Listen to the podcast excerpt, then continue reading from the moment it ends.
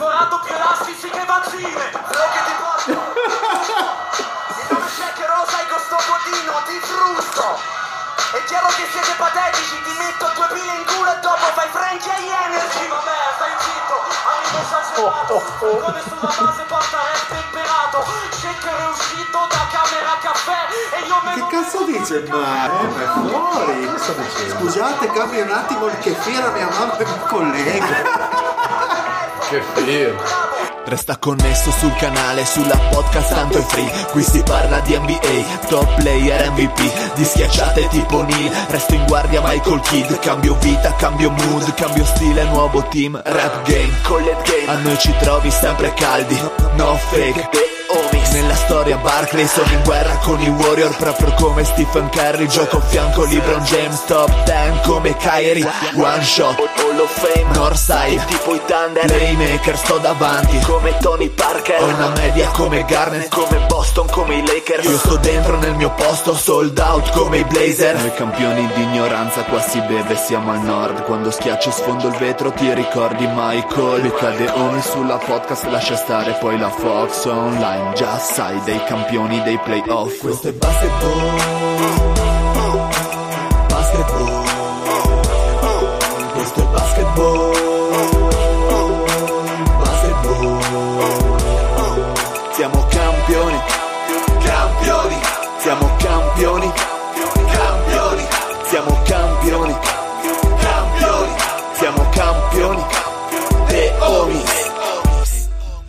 Benvenuti a questa nuovissima puntata di The Homies. State ascoltando la voce del Dile. Sempre bellissimo. Eh, è chiaro. Con me lo zio. Buonasera a tutti e volevo così salutare quelle poche, quelle poche, pochissime dodicenni che sono ancora innocenti nel mondo.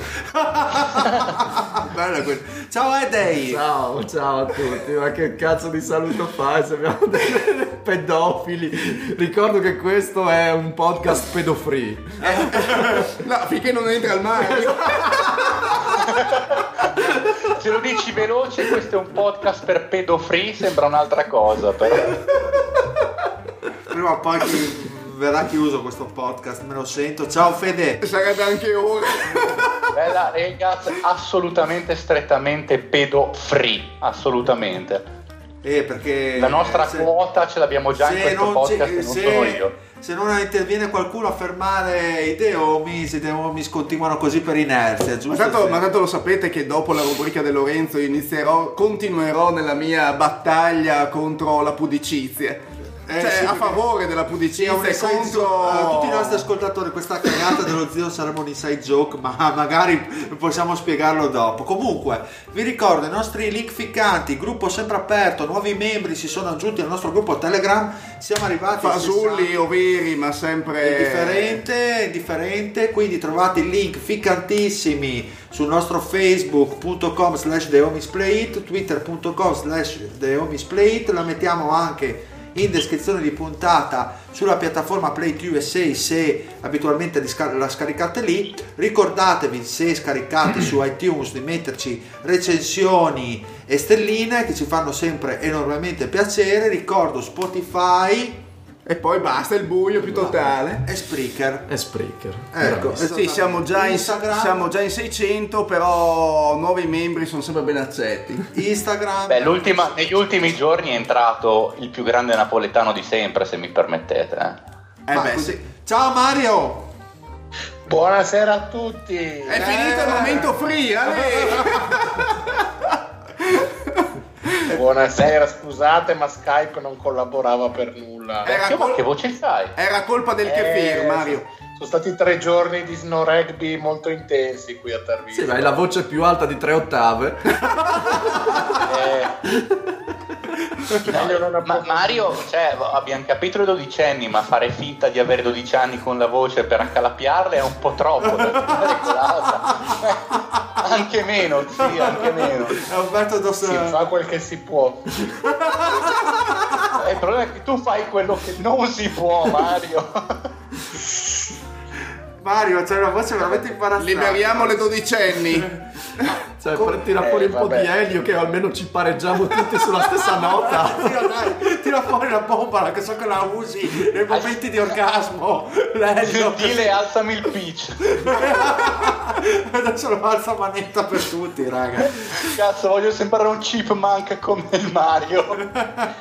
Mario, Eh, vedi- allora, scusate, siete molto scortesi. No, eh, ma sei proprio sfasciato, ma cioè, non riesci neanche a finire una frase, non riesci neanche a insultarci decentemente. Questo? Sì, sì, strano per lui, che di solito è sempre molto brillante nell'insulto, ma... Sei al brevo, Mario, come diciamo Eh, noi a ragazzi, Bologna. Sei al brevo. Fernet, è vero. Al Fernet, o- al brevo è bellissimo. Il brevo è, è quel- è quello spazio che c'è tra il buco del culo e la pagiana. È il perineo. Cioè, quando uno è al brevo, è il esatto. perineo, vuol dire che è veramente arrivato all'ultimo. Grazie per queste Volevo- chicche dialettali. Volevo solo chiudere questa, insomma, il mio Il brevo volevi chiudere. tutti gli ascoltatori dicendo un calda la mandorla.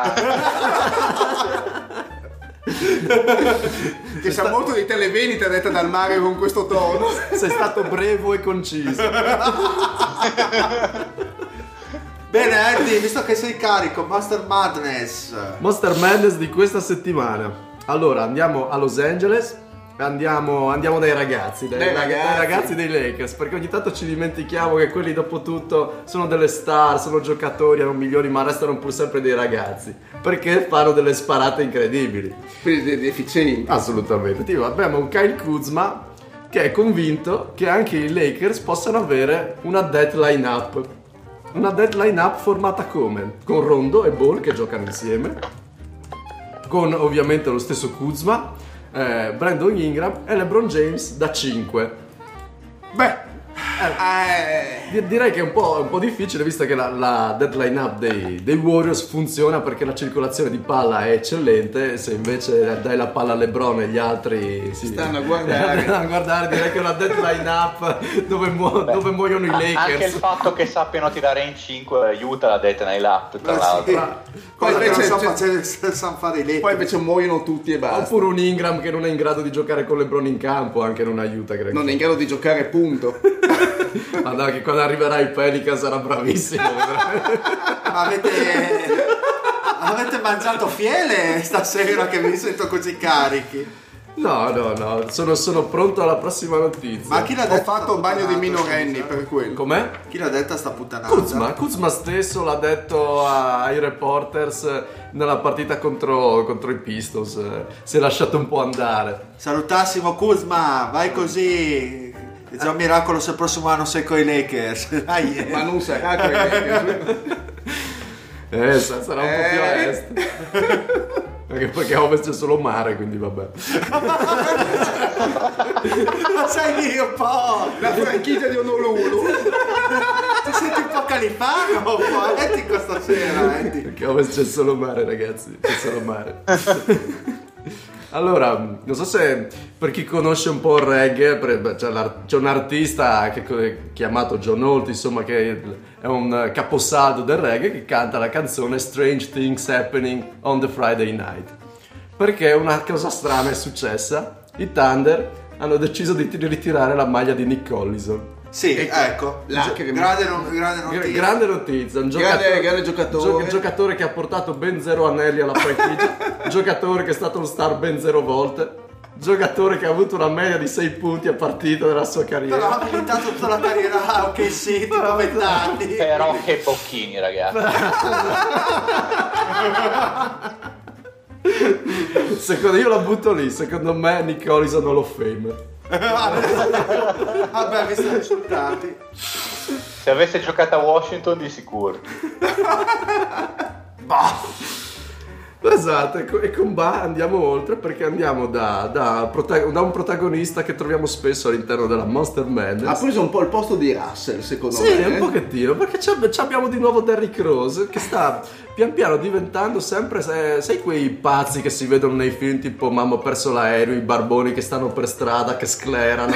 Ah, mi Davanti al bidone del fatto gli fuoco. occhiali, mi ha fatto gli occhiali.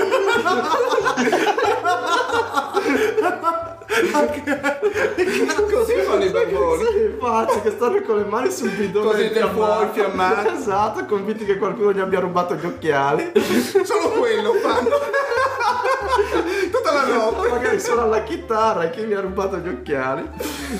Allora, ha deciso Di fare il barbone. Di fare, no, ma prima o poi lo farà. Prima o poi lo farà. Però, eh, dopo il licenziamento improvviso di Tom Thibodeau, che ti ha toccato profondamente, lo so. Ho pianto notti intere. Esatto, ha voluto così lanciare subito un appello su- sui suoi detrattori che pensavano che fosse grazie a Tibbs che avesse il suo minutaggio, il suo gioco e che comunque portasse quindi dei benefit al suo mulino. Ha detto subito, eh, l'ha detto scusa, lunedì scorso eh, al Minneapolis Star Tribune, ho molta fiducia in me stesso. Tibbs era l'allenatore che ha creduto in me, mi ha ridato una svolta alla carriera e per questo gli sarò sempre grati. Ma a tutti quelli che pensano che il suo lic- licenziamento mi fermerà, dico uccidetevi. Ha detto proprio go kill yourself. Poi, si- siccome è bipolare, Io pensavo che dicesse Ucci Ucci sento noti tipo Ducci. Anch'io. siccome è bipolare, poi poco, pochi giorni dopo ha pubblicato su Twitter mi scuso per aver detto che voglio uccidervi, mi scuso per aver usato il termine uccidetevi. So, cap- non intendevo dire quello, volevo insomma usare dei toni un po' più morbidi, mi è scappato. Intendeva dire che gli avevano rubato gli occhiali. E poi l'hanno fotografato dentro il bagno del pubblico al Target Center. No, ma perché suicidio è una cosa da bianchi. Esatto, l'hanno fotografato che secondo me si scaldava le mani su un urinatoio che pensava in fiamme. Ricordiamo anche che da quando è cambiato allenatore Rosso ha giocato una sola partita. Perché è sempre fuori per infortunio. Eh, ma perché Boylan lo ammazza di allenamenti, sono in... eh, insomma, no, non Boylan, ma che cazzo ti Che dici? cazzo stai dicendo? È Saunders. Saunders, esatto. Ma dovevi una notizia su Boylan allora? No, non c'è nessuna notizia. Però gli piaceva il nome. Mi piace Boylan. No, ma siccome, Che grande e grosso il nome da bollito. no, siccome c'è questa. Non, non l'hanno ancora confermata che vogliono prolungare il contratto fino al 2020. A chi? A Boylan. Quindi per quello pensavo dovessi dire quello, ma lo affronteremo strada facendo, vedrai. Passiamo da un mostro a un altro. E ripeschiamo dal, dal nostro paniere OJ Meglio che ogni Ma io non posso torna. credere che ogni Ancora sei vivo mesi OJ Mayo, ogni sei mesi torna fuori che rottura di coglioni OJ Mayo, sempre Ma quello dov'è? OJ In. Cina? È in Cina, in Cina, sì, a giocare, fammi vedere. No, in Ta- a, Taiwan- a Taiwan, scusa. Degli per- San Suu Kyi. Gioca per i Dancing Tigers. Sapevo che c'era la puttana, Ma infatti- potevo scommetterci 50 Dile, anni. fa- o, so- o sono Dragons o sono Sono Tigers. sono 15 squadre che si ma- chiamano tutte uguali Ti prego, dimmi che ci sono i Flaming Dragon come squadra. Es- no, no, quello è Flaming Dragons, è la squadra che fonderà Drew Holiday in Cina. E li chiamerà Flaming Bellissimo. Dragons. Siamo Flaming Dragon! OJ Mayo, insomma, che è tornato, se- sempre alla ribalta con i suoi due casi di droga. Cosa succede? Eh, OJ Mayo è andato in bancarotta e gli stanno sequestrando la casa. Porca perché, troia. Perché ai tempi eh, aveva comprato una casa da 1.8 milioni di dollari, lui che comunque nella sua carriera almeno cinqu- una cinquantina di milioni li deve aver guadagnati. ma se li ha anche mangiati in bamba Esatto. Ma mangiate, ma si faceva i cookies di bambù. il kefir di bamba faceva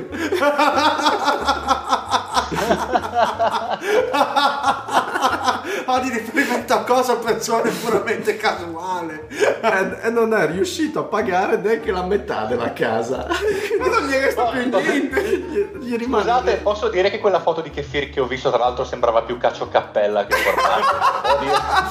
Madonna, Ma Mario, Mario si era appena pulito aveva appena fatto il bidet e quello era A me, sembrava, a me sembrava la produzione settimanale di Caccio Cappella. Io quindi la butto dentro. Cazzo cappella non l'avevo Beh, sentito. potevo metterla sul gruppo Telegram così per far capire di cosa stiamo parlando. Aspetta che interviene il Mario. No, niente.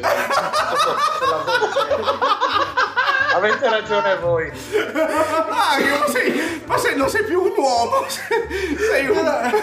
Ci spiegherai cosa è accaduto questo Scusa, weekend, ma, ma sei diventato Mario Levi se questo è un uomo? Eh, no, la risposta, no, non lo è. Se questo è un brown. Allora, eh, quindi con, eh, gli rimane 1.1 milioni di dollari da pagare alla banca, che ovviamente non pagherà, e quindi la, la banca si riprenderà la casa. Quindi ho deciso che apro un Teleton per OJ Mayo. Perfetto. Mandate per chiunque voglia sostenere OJ Mayo e non fargli perdere la casa, mandi i soldi agli homies che provvederanno a fargli avere OJ A Mayo. spenderli un pochino in un nanosecondo. Prendiamo noi la bamba al posto Se di avete a cuore OJ Mayo, fate una donazione. Ai Due- The Homies. 2 euro, un sms al 424 24 24 24 24 24 Bene, andiamo avanti. E c'è, c'è un giocatore un po' invidioso che gioca da te, Dile, perché Ayton si sente un po' intimidito dal fatto che Doncic prenda solo lui le luci della ribalta Eh, e lui si è andato un po', si è andato un po' oscurandosi. Eh beh, immagino, immagino. È uno slavo di merda. Insomma, si è, si è preso un po' male perché insomma parlano sempre di Doncic e lui Ayton, che è la prima scelta, non se lo caga nessuno. E lui E ha dice- detto adesso gli scopo la madre. e se gli scopa la madre, sono dolori per la madre. Più. Eh, visto che, che brazzo che c'ha l'uomo. Quindi è andato, è andato da Spears di Undefeated e ha detto, ha fatto un po' l'amicone, quello che si vede che è invidioso, però non lo può dire, fa, eh, ma io con, eh, con Doncic ci parlo tutti i giorni, cioè andiamo d'accordo e, e ci rispettiamo un sacco, ci rispettiamo, però... Ormai quasi mi chiama papà dall'abitudine. esatto, io, io lo, lo gratto sotto il mento, lui mi fa le fusa.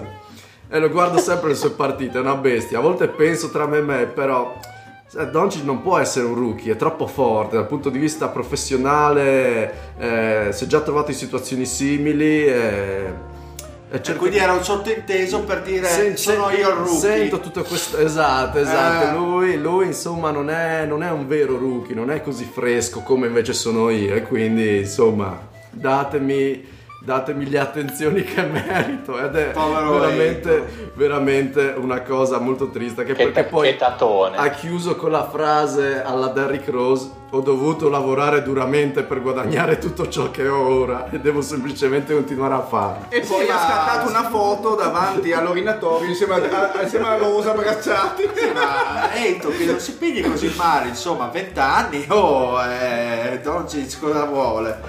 Se vuole, se vuole secondo, attenzione. me, secondo me, anzi.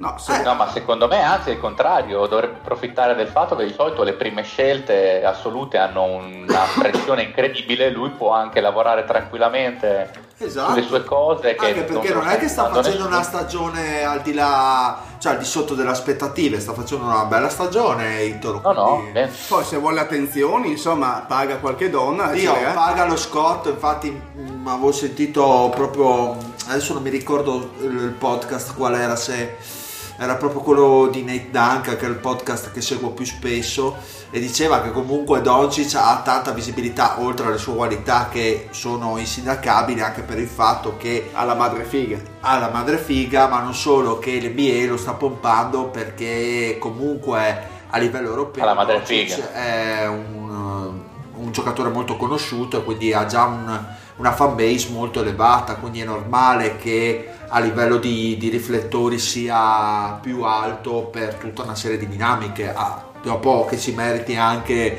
il rookie dell'anno, secondo me ci sta per quello che ha espresso in campo. Sì, poi alla mamma figa. E Quindi. poi la mamma figa, Ito. È un plus, non da poco. Eh, sì, Eh, l'ho ripetuto due volte apposta sì. per dargli un valore. Che- che mi ricordo che eh, tra l'altro la mamma figa è anche intervenuta nel nostro podcast una volta perché quando abbiamo fatto il virtual GM era occupata con Cuba. Sì, con, il suo secondo nome Ah. che è Svetlana, se non ricordo esatto, il male. secondo nome era esatto, Svetlana. che stava mangiando tra l'altro degli ottimi tortellini. ricordo. Anche, anche dell'ottimo kefir, secondo me. Quello di Mark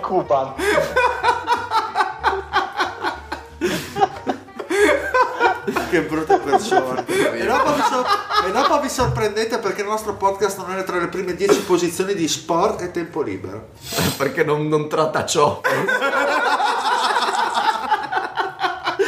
Devo chiedere al Max Jordan se ci mette un'altra classifica. Deve trovare adesso- un'altra categoria. Sì, Scazzo. tipo mostri e dementi, non lo so. Sì, ci mettono a strisce, nuovi mostri. Allora, andiamo con una notizia mm, così un po' più tecnica, un po' più seria, perché Vabbè. c'è una collaborazione in atto che arriverà a brevissimo fra l'NBA e Twitter e arrivano finalmente quelle che aspettavi tu zio da tantissimo, le ISOCAM.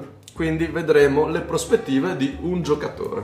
Come, come andranno a funzionare queste cose? Verrà fatta una, una votazione sul social dove chiunque potrà votare e eh, verrà effettuata questa votazione nella, nella prima metà della partita. Nella seconda metà di partita il giocatore che avrà ricevuto più voti di tale, di tale partita gli verrà, verrà montata la isocam e quindi per tutto il seguente secondo tempo si potrà vedere tramite Twitter in diretta la- la- il point of view de- del giocatore Cazzo figata, selezionato. ma Quindi vedremo anche che va a pisciare. Eh, no, se va in panchina eh, la, la visuale viene messa quella classica NBA tutto campo. Ma quando dovrebbe entrare in vigore sta cosa? Allora, eh, la prima volta lo dovremmo vedere nell'All Star Game. Ah, sti cazzi, quindi è una Eh, cosa proprio... E Twitter e NBA hanno fatto questa, questa collaborazione che dovrebbe prevedere 20 partite in totale, una sola di playoff. Ah, quindi parte già da quest'anno in regular season. Sì, esatto. E una di playoff. Quindi esatto. E io mi quindi seguo. Eh, direi una di di All sì. Star, una di playoff e le altre 18 tutte in Cazzo che figata, pensa a vedere le cazzo ne so, Però le ISOCAM s- di Antetokounmpo, Però così solamente su Twitter, giusto? Sì, su Twitter. Su Eh Twitter. beh, già un giorno inizio, cazzo. Non pensavo che fossero così avanti. No, no, beh, questa, D'altronde l'hanno fatto testare a Roy Hibbert e quindi... questa, questa è una bella chicca comunque. Questa effettivamente sarà test bella da validissimo. vedere. Esatto. Magari metterlo a qualche mostro. Allora, chiudiamo con ovviamente la, la notizia più mostruosa della, della settimana che non poteva che ricadere sul mito che ormai è, è sempre lui in coda alle Eh, Monster ho, già cap- ho già capito. Enes Kanter ne combina un'altra delle sue. Un attimo pensavo a fare detti io. no, eh, Fredet no. Fredet è uscito da un po' da, purtroppo dalla... Ma gli daranno Ma ritorna come meglio, ogni Ma, tanto gli- ritorna. ma gli daranno un'altra chance in NBA. Ma sì, eh, sì, sì, Eh sì sì, Gliela sì, sì. Allora, Enes Kanter eh, ha voluto ha voluto così mettere su cosa, cosa c'è il sonar dealer abbiamo Abbiamo gli scogli. Sì, sta arrivando Enes Kanter, mi sembra. È arrivato- Enes? è arrivato appeso un torpedo Enes Kanter Adesso lancia anche i missili terraria verso la Turchia. Allora, si è voluto filmare mentre faceva il cheat day. Ok. no? Quindi si è voluto filmare mentre si ingozzava come un maiale al- in un fast food, dove ha deciso di comprare tre tripli hamburger all'uovo, più quattro hamburger variegati, più le patatine, più mezzo litro di bibita. Si è filmato mentre ha mangiato tutte queste porcherie e il giorno dopo all'allenamento non si è fatto vedere, si è dato malato. L'ha ricoverato, povero. Ma i suoi, i suoi compagni di squadra, visto che sono delle persone deliziose, hanno deciso di riempirgli l'armadietto di, di panini finti di plastica. Ma che belli, che bravi quelli di New York, i mix. sempre mix. I mix, I esatto, mix. i mix sempre una spanna soprattutto. Ed ecco, è così con Enes Kanter che chiudiamo questa Monster Madness. Ok, di questa settimana. Quindi partiamo col power ranking anche questa settimana, ragazzi. Però questa settimana facciamo la conference dell'Est. E co- eh, scommetto che il Mario è molto preparato in merito. Vero Mario? Aspetta un secondo. Assolutamente. Sì, perché hai detto Ah, che hai visto adesso tante- è già dalla pista da sci che ci sta Esatto. parlando. Mi ha detto che hai visto tante partite in questo periodo, quindi sarai molto sul pezzo. Partite di rugby però probabilmente. sì, non di basket. Quindi, allora, eh, power ranking preso ovviamente da NBA.com, siamo alla quattordicesima eh, settimana in entrata, quindi partiamo dall'ultima posizione che vede appunto da protagonista una squadra dell'Est, Cleveland Cavaliers, record 9-35, peggiore difesa della Lega, ragazzi, e quindi... E quindi Ci, si può circolare ampiamente su questa disgrazia umana? Allora, sì, beh, si può circolare, però eh, Sexton, Fede, cosa di... Allora, Eh, lo- lo- eh, esatto, salvi- l'unica allora, cosa che faccio volevo dire mi hai domanda, anticipato. giusto, non solo Sexton. Cosa si salva quest'anno dei Cleveland Cavaliers fino adesso? Sembra una follia da dire? la- il tipo di piega che ha preso la dirigenza, che ha fatto l'unica cosa che doveva fare, ha preso un po' di contratto di merda per prendere qualche sceltina futura. Tanca in maniera vergognosa, Anche perché senza la, voler, la squadra, anche la squadra tanca da sola in quanto fa Esatto. schifo e ha fatto bene. Destini di Thompson e di Love quest'estate, ragazzi, zio, cosa pensi te? Ma Love? Love penso che sia destinato a partire. E Tom Nonostante 4 anni di contratto ha un contratto pesantissimo. però sinceramente in questa squadra... Eh, il, il problema è quello, cioè, l'hanno chiaramente rifirmato per scambiarlo, però gli hanno dato troppo Ah, cash. Gli hanno dato troppo cash anche perché effettivamente starà fermo adesso tutta la stagione e comunque sorbirsi il suo contratto sarà un azzardo. Però sinceramente non vedo assolutamente come possa rientrare nei piani di questa società. Quindi No, no, non ci rientra. eh, non Tristan rientra. Thompson eh, ci può anche stare perché secondo me è già un, un tipo di giocatore diverso, quindi non protagonista, probabilmente anche un uomo spogliatoio, si sta anche impegnando nel suo, eh, quindi... Ah, per eh, forza, deve riprendere i soldi. Esatto, quindi magari... Oh, poi, fa, poi fa figli a destra manca, vi ricordo, eh, cioè deve prenderli i contratti. perché se no non riesce a mantenere tutte le famiglie che ha in piedi.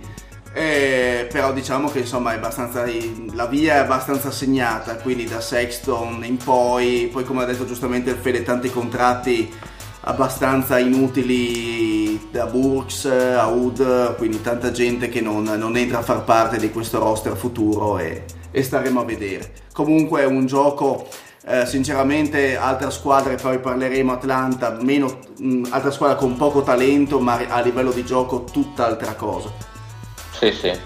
Bene, andiamo... su- No, una cosa vedere, su vai. Sexton, io un po' l'ho guardato anche per motivi di fantabasket, perché mi sto mangiando le mani perché nella Dynasty che faccio l'ho preso prima di Nox, mannaggia me, e non mi piace tantissimo, mi sembra che non capisca tanto, credevo capisse molto bene, leggesse molto bene gli attacchi, avesse tanta varietà di movimento e quello è vero, però non la passa neanche a piangere temo sia uno di quei giocatori classici che magari ti fa anche 20, 22, 23 di media, quello che vuoi, però la sua stat line è 23, 2, 2.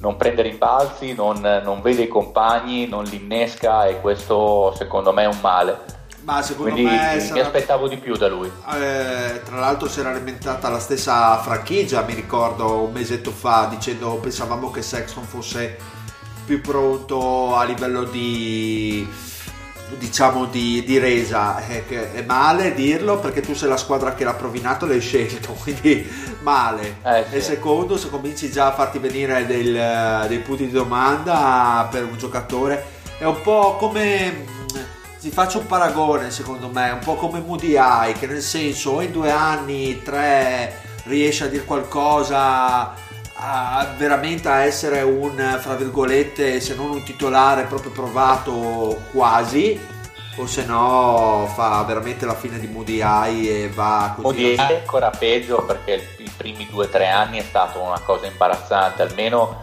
Sexton sa fare canestro, quello lo, lo sa già fare. Poi le percentuali non sono straordinarie, però voglio dire la squadra è quella che è e lui è un rookie, quindi va benissimo. Il problema è che a quanto pare, almeno si sono lamentati i veterani che a quanto pare lui non sta a ascoltare, non, non prende bene i consigli dei veterani, questo, questo è male dal punto di vista di attitudine. Sono cose che temano. Sì. L'attitudine in campo mi preoccupa un poco di più. Io ho l'impressione che punti veramente soltanto a mettere la palla nel canestro e poco ad altro. E, è- è una cosa che nella posizione in cui gioca e il ruolo in cui ha non se lo può permettere. Te lo puoi permettere se sei un sesto uomo di rottura dalla panca. Però sono poche partite, sono 40 e qualcosa partite, Sì, c'è tempo, vediamo. Però la prima impressione non mi ha... Mi aspettavo, mi aspettavo sicuramente di più. Bene, andiamo avanti con i Knicks. Lorenzo Eh, Lorenzo. Lorenzo Lorenzo non c'è ancora. Lorenzo. ma aspettiamo magari parliamo di un'altra squadra e aspettiamo Sì, sì. 5 minuti cosa dite? Chicago allora. Eh. Bella squadra del merda, cioè, Vai. Mario, cosa ne pensi di Chicago? Ecco. bella squadra del merda, cioè nel senso male, molto male, insomma ha pagato Pagato! Eh, l'allenatore, giustamente, nel senso visto che eh, i risultati erano deludenti, ma ne abbiamo parlato tante volte, eh, gli hanno costruito per anni la squadra esattamente all'opposto della sua filosofia di gioco e diciamo così, eh, note positive, considerando anche che Marcanen è tornato veramente da pochissimo, è giusto forse Lavin, sì, la stagione di Lavin può essere un, uh, qualcosa di interessante.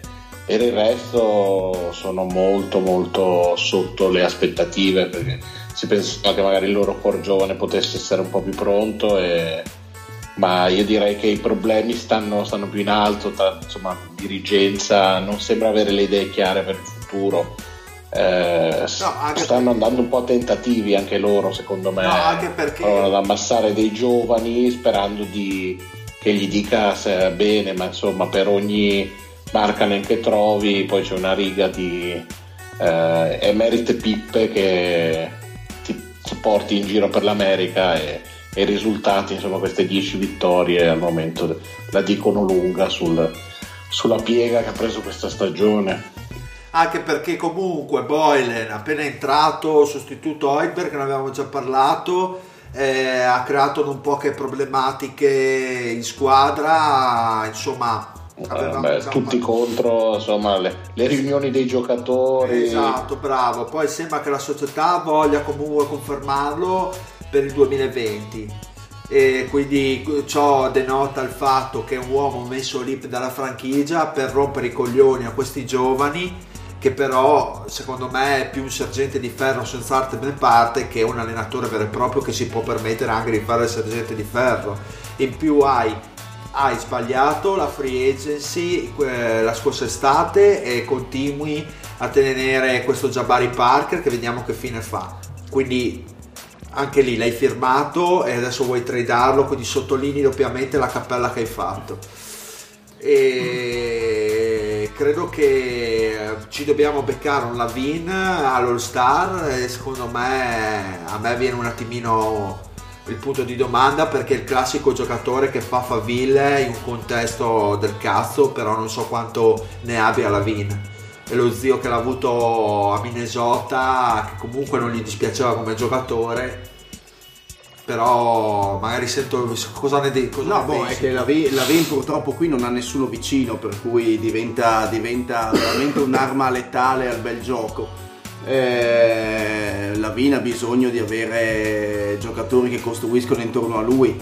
Eh, se no gli dai la palla e, e tira qualsiasi cosa che gli capiti la cosa che fa sorridere di questi Bulls è che hanno una marea di pazzi dentro, come diceva il buon Mario, cioè tantissimi giocatori che apparentemente avrebbero punti nelle mani, da Marcanen a Lavin a Bobby Portis, però eh, hanno praticamente il peggior attacco di tutta l'NBA. Quindi vuol dire che tirano malissimo, giocano male, non si prendono tiri uh, i tiri giusti, quindi giocano praticamente come essere al campetto noi durante uno dei nostri sabati pomeriggio, insomma, niente di più, niente di meno.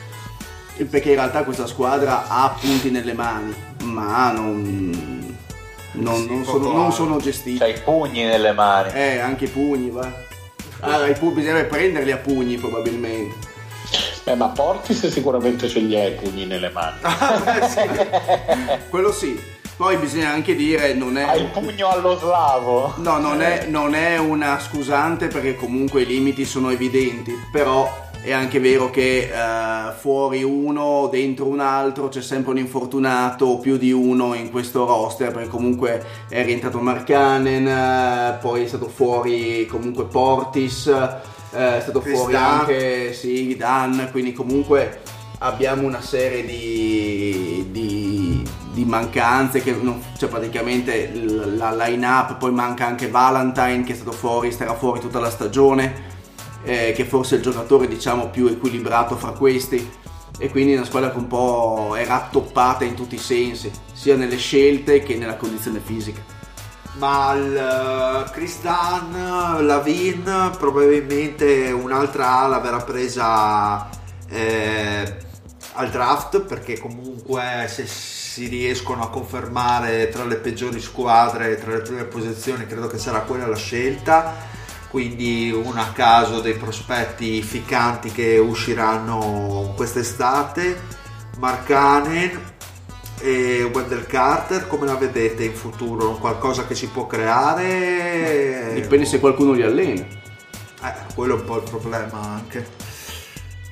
Quello è un, po', un pochino il problema. Quindi andiamo avanti. Poi sinceramente non so se voi avete visto le partite con... Io sinceramente da quando è subentrato Ma io l'ho Boylan, vista, ma- non so se è cambiato qualcosa a livello di gioco, ma... Ma no, ma no.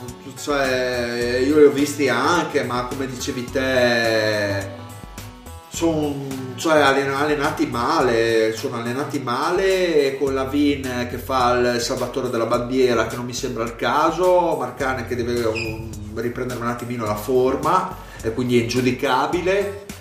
E Wendell Carter non l'ho visto neanche male per quello che, che- che ha dato e come si, si è sempre detto è anche ben accoppiato con Marcanen ma cioè boh, io francamente Boyle l'avrei tenuto quest'anno qua per eh, condizioni di sì per Necessità. necessità bravo e poi va fa culo perché per il resto è la classica squadra del cazzo cioè con eh, Pace sono tra gli ultimi 10 dife- come hai detto te attacco sono gli ultimi in lega difesa tra le peggiori 10 net rating tra le due statistiche è meno 10 per dire cosa cioè cosa puoi dire Eh, anche a livello di Appunto, eh, andiamo avanti. sì, sì, allora. andiamo avanti. Anche a livello Andiamo di calendario, questa settimana si beccano Lakers Denver Miami, quindi perderanno tutto e pick alta e vaffanculo. Quindi andiamo, andando avanti, andiamo con gli Atlanta Hawks. 13.30 Atlanta. Belli belli, eh, mi piacciono. Quindi vai zio, visto che ti piacciono. Mi piacciono nel senso che comunque hanno ovviamente dei limiti eh, che secondo me sono un- la comunione tra il loro tip- modo di giocare eh, e il- lo sviluppo tecnico che non è eh, incredibile, quindi è una squadra che corre tantissimo, è una squadra che perde tantissimi palloni perché ovviamente eh, la, la gestione a quelle velocità della palla diventa una cosa da pochi e loro non ne hanno le, le capacità. Eh, sono il primo pace. Quindi, quindi abbiamo Trey Young che corre, corre come un matto, eh, ha talento, secondo me ha talento. Eh, mi piace la sua visione di gioco, sa dove sono i suoi compagni, quindi questo vuol dire che la squadra è sì ordinata, ma anche che lui comunque sa dove muoversi e come muoversi, solo che fa alcune scelte di passaggio che sono veramente sbagliate nei tempi, eh, non, non nel concetto ma nei tempi e quindi i palloni inevitabilmente vengono fermati, vengono buttati fuori, vengono insomma, però il giocatore secondo me c'è. Eh, non, è, non è assolutamente il Curry della situazione, non ne ha la personalità, secondo me non ha neanche la mano ad ora. eh, Anche perché vedevo che anche ai tiri liberi non è che abbia sta percentualone. No, a me piace come si muove muove, più si avvicina nel- al pitturato e più si muove bene, secondo me, sia come palleggio che come realizzazioni. Quindi dentro l'area, dici sì, tu? e poi mi piace tantissimo il binomio con Collins, nel senso eh, si trovano già bene eh, e mi ricordano un pochino, ovviamente con i dovuti paragoni, la coppia Westbrook-Adams cioè eh, un- uno che entra forte e che è l'altro che riesce in qualche modo a farsi trovare sempre pronto per il passaggio per l'ultimo passaggio sotto canestro e, e poi comunque è una squadra che non ha in altri elementi tantissimo talento vedi Bremby vedi Omari Spellman anche lui rookie che però sono giocatori che Werther, sono giocatori Werther non è male, eh. No, però fra quelli che ho citato è forse il più pazzo, nel senso che è il, è il è il giocatore che secondo me potrà veramente mm, farsi, fare anche la partita da 30 punti, l'ha già fatta se non sbaglio pochi giorni fa, eh, o, o lì vicino. Però secondo me Spellman, Be- Bremby, anche se anche lui tende a perdere un po' di palloni, sono giocatori abbastanza intelligenti per poter creare un sistema. Werther eh, è un pazzo, È fondamentalmente un ancora pazzo. molto acerbo secondo me Werther. Ma è un bel giocatore però, a me non, piace? non No, a, a- dispiace. a me, a me piace perché è una guardia altissima eh, e l'ho visto difendere bene anche su non solamente dei pari ruolo ma anche su ali piccole. Eh, giocatore veloce, non mi sembra intelligentissimo anche dalla faccia. Eh, C'ha proprio la faccia da-. No, no, è proprio una faccia da, de- da demente, diciamo la verità. Però, però, insomma, è una squadra che comunque è bella da vedere. eh. Sembrerà strano per il record che ha, ma si vede che c'è, c'è della mano dietro. Io comunque non sono molto d'accordo su Trey Young, eh, nel senso sì, molto bene la parte del pick and roll, eh, a trovare i compagni, però un giocatore di quelle caratteristiche, con quel fisico, secondo me deve avere un altro tipo di impatto se vuole primeggiare in questa lega. E al di là dei problemi al tiro lo vedo un po' come dire non adatto a quello che gli Atlanta Hawks eh, hanno in mente per lui diciamo cioè di farne il giocatore simbolo perché comunque ricordiamoci che per prendere lui si è passato Doncic quindi non lo so, al momento non mi sembra una scommessa vinta e sono onestamente pessimista sul proseguio della carriera di Trey Young. Però insomma, sono solo sensazioni perché al momento non lo No, possiamo beh, sapere. Il problema, il problema è che lo, lo vedi eh, in mezzo agli altri giocatori, Trey Young, e vedi che fisicamente è tanto sotto agli altri, c'è poco da fare, questo si, si nota subito. E al tiro è ingiudicabile un giocatore di questo tipo al primo anno perché comunque o è un genio assoluto se no le statistiche sono sempre quelle cioè male se dovessimo vedere i tiri ma se ne prende anche tanti quindi ha anche un certo tipo di responsabilità che probabilmente non gli compete come hai detto Più che altro è la selezione di tiro che è veramente, Imbarazzante. veramente che pesa sulle, pesa sulle statistiche, però non lo so, mh, ripeto, lo zio è un po' più ottimista, io No, un po' meno, ma Mario- sono sensazioni. Mario, ho detto che è molto, è molto, molto Sì, grezzo sì, ma ancora. infatti, ma- Però io, eh, alcune, alcune visioni illuminate io le ho viste, magari... No, no, ma sicuramente a livello di intelligenza cestistica del, del trovare compagni, soprattutto sul pick and roll, è già ampiamente sopra media NBA, su quello non si discute. Però potrebbe non bastare per costruirsi la carriera da giocatore franchigia. Secondo me potrebbe essere un giocatore che non esplode subito, però, però ecco, se tu avessi messo Trey Young in una Chicago, l'avresti probabilmente bruciato e buttato nelle scovazze. Eh, in un Atlanta dove mi sembra che ci sia una- un'idea di, di ricostruzione sensata, eh, con dei tempi logici, secondo me potrebbe trovare il suo spazio. Ovviamente parlo di un giocatore pronto tra 2-3 anni.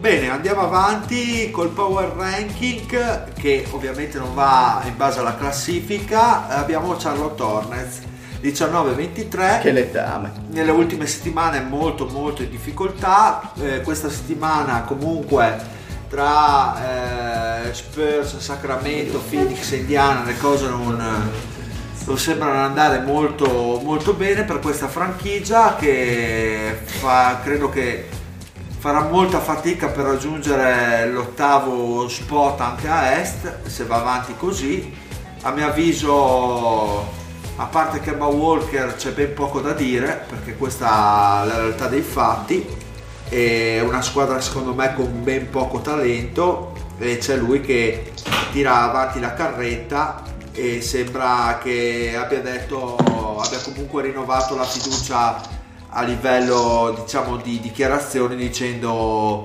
aspettiamo di vedere cosa fa Kapchak e spero che mi possa portare qualcuno qualche miglioramento alla squadra ecco. Io lo vedo abbastanza al di fuori di, questo, di questi Hornets anche perché mettere mano a cosa eh, con quale spazio e come anche. Cioè non la vedo una cosa così facile. Ecco, Manic Monk sta andando molto male, Williams ormai è la canna del gas, anche se il suo contributo lo dà sempre. Hai un Tony Parker che comunque Beh, uno dei meno peggio, uno dei Parker, meno- comunque sì, uscendo dalla panchina più di una ha volta ancora un salva- senso. più di una volta salva la baracca. Kid Gilchrist ormai ci abbiamo messo una, una pietra sopra come giocatore già da un po' di tempo e posso dire che Hernan Gomez secondo me sta uscendo abbastanza bene da questi Hornets perché anche nell'ultima partita che ho visto ha dato, ha dato almeno una mano a Walker ecco perché se no se è veramente solo lui Batum ormai a 30 anni eh, più di tanto non, non- non dà eh, Miles Bridges comunque le- l'abbiamo commentato come una buona sorpresa però è ancora molto acerbo. E gioco sì non è neanche così, così rotto ecco per dire anche perché se no comunque eh, 19 vittorie non le avresti neanche fatte. Però c'è una squadra che si arriva ai playoff solo perché l'Est è un'immondizia non per meriti ecco. Perché è veramente tutto, tutto in mano a Kemba Walker e basta. Quello, que- questo è quello che penso di loro. E anche una prospettiva futura io francamente non vedo una, una riconferma di perché veramente sono cioè che, che- che margine ha questa squadra cioè oh, se, se ti affidi a Lerran Gomez che possa diventare un genio diciamo che non è un buon segno perché vuol dire che il resto l'hai cannato non so qual è la vostra opinione. Medi- mediocri. Non, Mediocri. esatto, no, non andrei oltre. Perfetto, quindi se volete andiamo avanti o volete dire qualcos'altro su Charlotte? Oh, che vedo molto dura che riusciranno a costruire una squadra attorno a Kemba. Anche se lui a quanto pare lo desidera molto. Ma evidentemente si trova molto bene a Charlotte. Sì, sì, lui è fatto così a quanto pare. Dio, che anche, come dire, è commiabile. Che è una cosa bellissima, Sì, sì, una- è commiabile come cosa, perché non sono tanti giocatori come lui, che nonostante quello che si trova fra le mani sia così pessimo, voglia rimanere. Però va detto che anche nell'ultima settimana sono in discesa libera ormai. Sembra che la stiano dando su, insomma. E un'altra squadra che si trova in una condizione un po', po' così, diciamo, sono i Pistons, che li vedrei molto simili a questi cugini degli Hornets. Mario, Povero Blake. che tra l'altro non ha voluto dare la mano a eh, aiutare. A Bolmer. Eh, esatto, a Bolmer, sì. Cosa ne pensi di questi Detroit Pistons? Ma eh, anche qui un'altra squadra che ha, diciamo così, deluso un po' le aspettative dopo un buon inizio e diciamo che l'unica cosa che veramente funziona è la coppia di lunghi, sono le due star, cioè Griffin e Drummond che comunque loro producono e loro lo fanno sempre. I problemi sono a livello degli altri diciamo così, eh, chi- qual è il terzo giocatore migliore di questa squadra?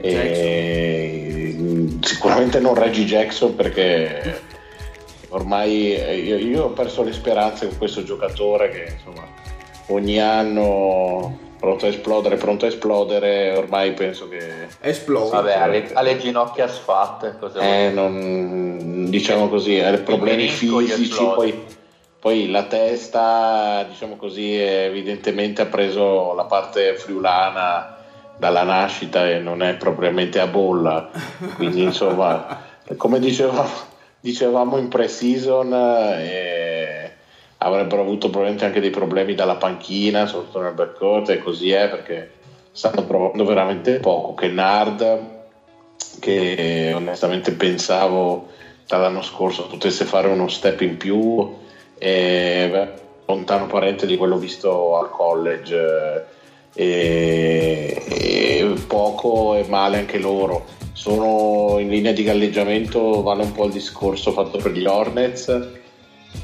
Come, come complessità di squadra possono comunque arrivare ai playoff, ma solamente perché, come dicevamo, ultime al di là delle prime 5 è abbastanza immondizia l'Est. E a differenza di con Charlotte è il fatto che comunque loro le loro due superstar ce le hanno e ce le avranno per un po' di anni e dovranno cercare di ricostruire da quelle basi eh, che è un po' insomma andare in controtendenza perché eh, due lunghi così eh, nell'NBA di oggi per quanto stiano producendo eh, cerchi un po' di differenziarti Beh, non, Eh. non sta producendo così tanto Drummond, secondo me. È calato tantissimo Beh. e tira veramente male dal campo per essere un centro. Credo sia il, Il- il peggior pro- centro per FG. Il problema è comunque che è un giocatore che va servito in una certa maniera e si torna al discorso iniziale, il backcourt sta proprio facendo tanta tanta fatica. No, no, certo. No, certo. non vorrei- non comunque vorrei- il giocatore che tira col 52 dal campo e liberi è quello che è. E quindi è, un proce- è, è calato, è invo- è- è- è- si è cercato di farne un giocatore un po' diverso negli ultimi due anni, secondo me. E però secondo me lui ha smarrito un po' la via, fa un po' fatica e, e lì si capisce che è un giocatore che ha poche letture. Ma io no, dico, ma- solo, dico solo una cosa mh, brevissima su Drummond. Secondo il mio punto di vista, Drummond eh, è un giocatore che ha un'intelligenza che è quella è molto bassa a livello di, di QI cestistico. È vero che anche nella, anche nella vita, non solo di cui eh, cestisti. eh, ha, ha avuto dei momenti, mi ricordo anche l'anno scorso, in cui hanno tentato di fargli fare anche un attimino da eh, mega eh, diciamo smistatore di palla eh, in cui produceva anche un bel po' di assist però ha avuto quel paio di mesate e dopo è ritornato di nuovo nella, Ma- con l'arrivo di eh. Drummond inizia sempre forte le stagioni, ha sempre il momento che, che l'arrivo di- parte, che fa 20 più 20 di media. Secondo me E poi cala. l'accoppiamento Drummond Griffin secondo me Anche secondo me. non funziona e Drummond non è un giocatore Secondo me non, sono, non si abbinano benissimo. Eh, non vedo molta collaborazione tra i due giocatori quando sono in campo. Eh, sinceramente adesso dovrei andarmi a guardare la, la loro efficienza quando sono insieme. Però secondo me Drummond ha bisogno di, come diceva giustamente il Mario, secondo me di un altro tipo di giocatore vicino. Eh, secondo, Po- posso dire che è il contrario, secondo me. nel senso? Nel senso che Blake, che non dico che avrebbe bisogno, ma si meriterebbe qualcuno più funzionale al fianco. se devi sacrificare cioè ok che non Perché Blake sta facendo una stagione che sta Clamoroso. passando sotto traccia dal punto di vista mediatico. Cioè, ma è incredibile. È incredibile. Ha un- la metà dell'atletismo che aveva 4-5 anni fa, ha cambiato completamente il modo di giocare.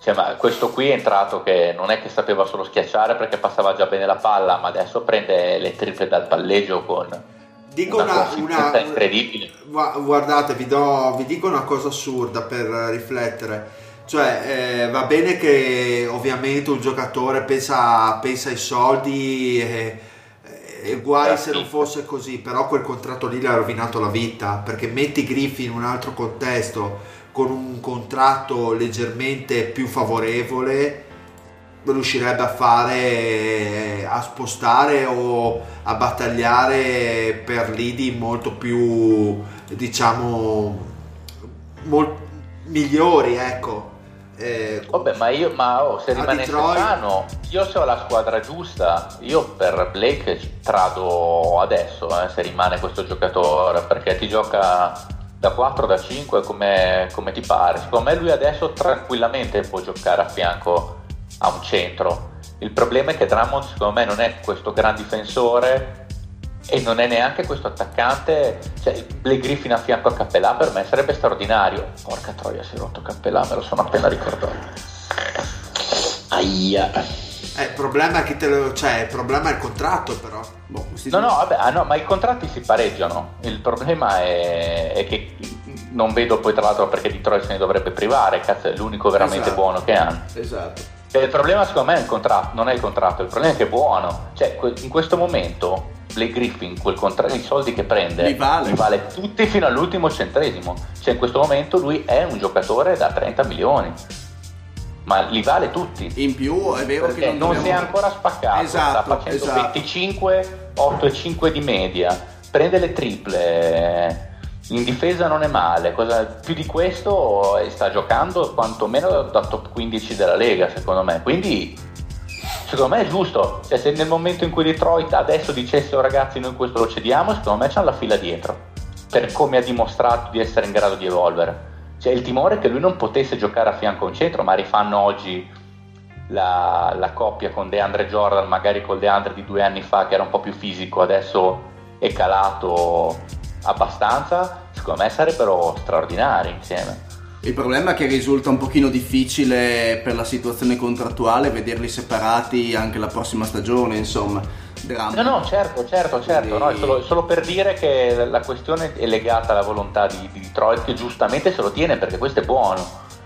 Al contrario di Los Angeles che secondo me diceva ragazzi abbiamo, l'abbiamo pagato e questo qui è buono ma non straordinario, si rompe sempre. Per adesso non si è rotto e ha fatto un'evoluzione tecnica dopo che ha Però fatto vedi, io- due io- estate di fila si è saputo allenare che sono incredibili. Ma beh, scusa, ma lì. anche se Detroit eh, vorrebbe vendere Griffin, cioè Volesse. ti prendere, volesse vendere Griffin, ti prenderesti un giocatore da 30 milioni l'anno per altri 4 anni, che ha 29 anni e che ha avuto una storia di infortuni come Griffin. Io sinceramente... Dipende che squadra sei, dipende che squadra sei. Cioè, considerando quello che vale adesso tecnicamente, secondo me c'è più di una squadra che lo farebbe. Sì, no, per l'amor di Dio, a, a livello, se lo vedi tattico e tecnico, prenderebbe chiunque. Secondo me è l'incastro del contratto, età, storia di infortuni che fa... Crea No, no, hai ragione, sugli infortuni hai ragione, cioè se poi si spacca è un problema grosso. Sono d'accordo. Parlo dal punto di vista strettamente tecnico, farebbe comodissimo, molto più di... Cioè, farà, fa molto più comodo un Black Griffin che un Kevin Love, dico molto banalmente. Sì, secondo beh, me quello è chiaro, per me, per me sì, per me sì, ovviamente. Eh, quello per Oh, me ma ti, ti dico una cagata a caso. Washington l'anno prossimo John Wall torna messo bene dopo questa operazione che dovrebbe risolvere gli problemi al tallone, bla bla bla. Ha un Otto Porter, quello lì si strapagato. Black Griffin a un certo punto dice faccio proprio fantabasket.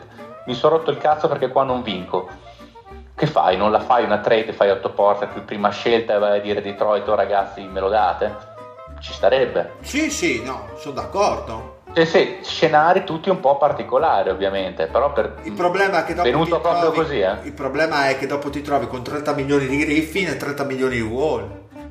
Sì, sì, e, e altri 20... Vabbè, ma Eh, è più col cap... Cioè, Vabbè, ma è, è così, eh. D'altronde Houston cosa ha dovuto fare? C'hai 40 di Arden, 40 di Paul, eh, 20 e passa di Capelà e si è rotto, porca puttana. È bello che ti, ti, ti massacri da solo. Comunque, sì, sì, sono proprio un coglione. comunque tornando al discorso, diciamo, dei, dei due, dei due sotto, no? Ehm, l'abilità che ha acquisito Griffin di giocare anche, mh, di trovarsi gli spazi anche dal perimetro, e, e torno al, al mio concetto di prima, eh, dovrebbe far sì che Drummond, essendo abbastanza statico come giocatore, possa trovare la sua, secondo me, la sua soluzione ideale nel pick and roll. Ma il problema è che qui non c'è nessuno che glielo fa. Eh. E quindi cioè, sarebbe la situazione ideale perché comunque Griffin adesso apre molto più il campo di quanto facesse in passato. Eh, cioè, è in grado di spaziare lungo tutto il campo, dal, dal pitturato all'esterno. È una situazione Ah, secondo è me. uno di quelli che potrebbe fare i pick and roll invertiti come fa Denver con Jokic Sì. e Murray, potrebbe essere lui che porta palla nel pick and roll con il piccolo che poi si va ad allargare. Ma per quello con che non- eh, le giuste persone ci starebbe. Ma non, sono sfru- non è sfruttato Drummond in questo caso, perché eh, potrebbero benissimo combinarsi anche i due, ma non... eh, secondo me in campo sono due entità completamente diverse. Sono due entità che sembrano giocare in due squadre completamente diverse. Andiamo avanti con eh, Washington Wizards, eh, ragazzi. 18-26, i nostri amici Wizards, qua nel nostro power ranking delle, dell'NBA.com li mettono comunque in risalita, erano 25esimi, giocheranno a Londra contro New York, tra l'altro. E io dico solo una cosa. che su- giocano meglio John- senza John Wall. Eh, io dico che Bradley Bill nelle ultime da quando si è infortunato comunque Wall ha dimostrato Che vale i soldi. che vale, che vale i soldi e che ha un bel po' di cazzimma E sinceramente ha dimostrato di essere anche più, perso- più personalità in campo rispetto a Wall. e un, pa- un bel po' di partite gliele ha fatte vincere lui eh, con prestazioni incredibili Ma anche nella sconfitta di ieri sera, di sabato, no, di domenica notte contro Toronto al doppio supplementare, eh, Bill era uno che cioè, ci credeva, ci credeva, si è preso le responsabilità, le ha fatte prendere ai propri compagni. e con- sen- senza Wall è un'altra squadra. È un'altra squadra perché sembra con un peso in meno. Secondo me è un peso di spogliatoio in meno. Eh, sembra una squadra più leggera che sembra giocare meglio a basket. siete tutti d'accordo con questa affermazione dello zio o no? Mario Mm, ci sta. Sì, sì, sì, sì, d'accordissimo. Cioè è come, Eh, se, è come se il potere mediatico di Wall condizionasse poi tutta la squadra. Al di fuori di quello che è il- la semplice partita, i semplici quattro quarti sul campo. È proprio un peso, il peso della persona Wall, secondo me, che condiziona. Anche perché beh, in- anche, anche a livello di spogliatoio, a quanto pare, insomma, visto che non c'è il pat, insomma, se ne può parlare. si sa che che troll. i rumors su Washington sono sempre frequenti da quel punto di vista e mm, non lo so, magari anche eh, è un segnale che i compagni danno in sua assenza, cioè sono tante piccole cose che no, anche non so, perché non creano sanno- un'aurea di negatività intorno a questa squadra che Non boh, so, se, non lo so. non so se è un caso, però da quando manca Wall è riesploso Porter, che sembra valere, non dico il suo contratto, ma una buona parte. Eh, Bill eh, ha aumentato la sua, eh, il suo peso nel, nel risultato, è venuto fuori Bryant, il, eh, il centrone Ah, ecco. negrone. quella è una bella scoperta che hanno fatto Eh, Thomas Bryant Cioè, tutti i giocatori che sembravano veramente addormentati durante la prima fase della stagione.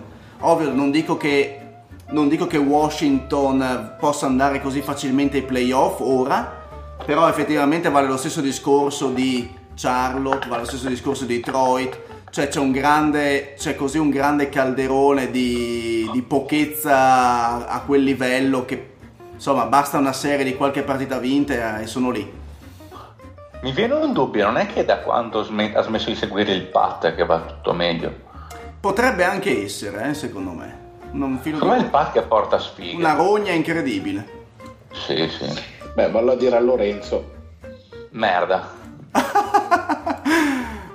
E continuerei con Orlando perché poi vi faccio una domanda su queste squadre a questo punto che sono 21esimi nel power ranking glo- globale A piccola parentesi, di questo calderone di squadre che lottano per gli ultimi praticamente 2-3 spot, io ci infilo quasi di sicuro Miami, che va dai playoff. ok E un Orlando che nonostante le difficoltà eh, ha inellato due vittorie importanti. Sembra che Aaron Gordon sia in striscia positiva un giocatore che abbiamo detto anche precedentemente ha avuto degli alti dei picchi soprattutto all'inizio stagione poi nel mese di dicembre gennaio beh gennaio appena iniziato sta andando abbastanza bene. Nel mese di dicembre scusate eh, non ha non ha dimostrato il valore che la franchigia gli ha messo addosso.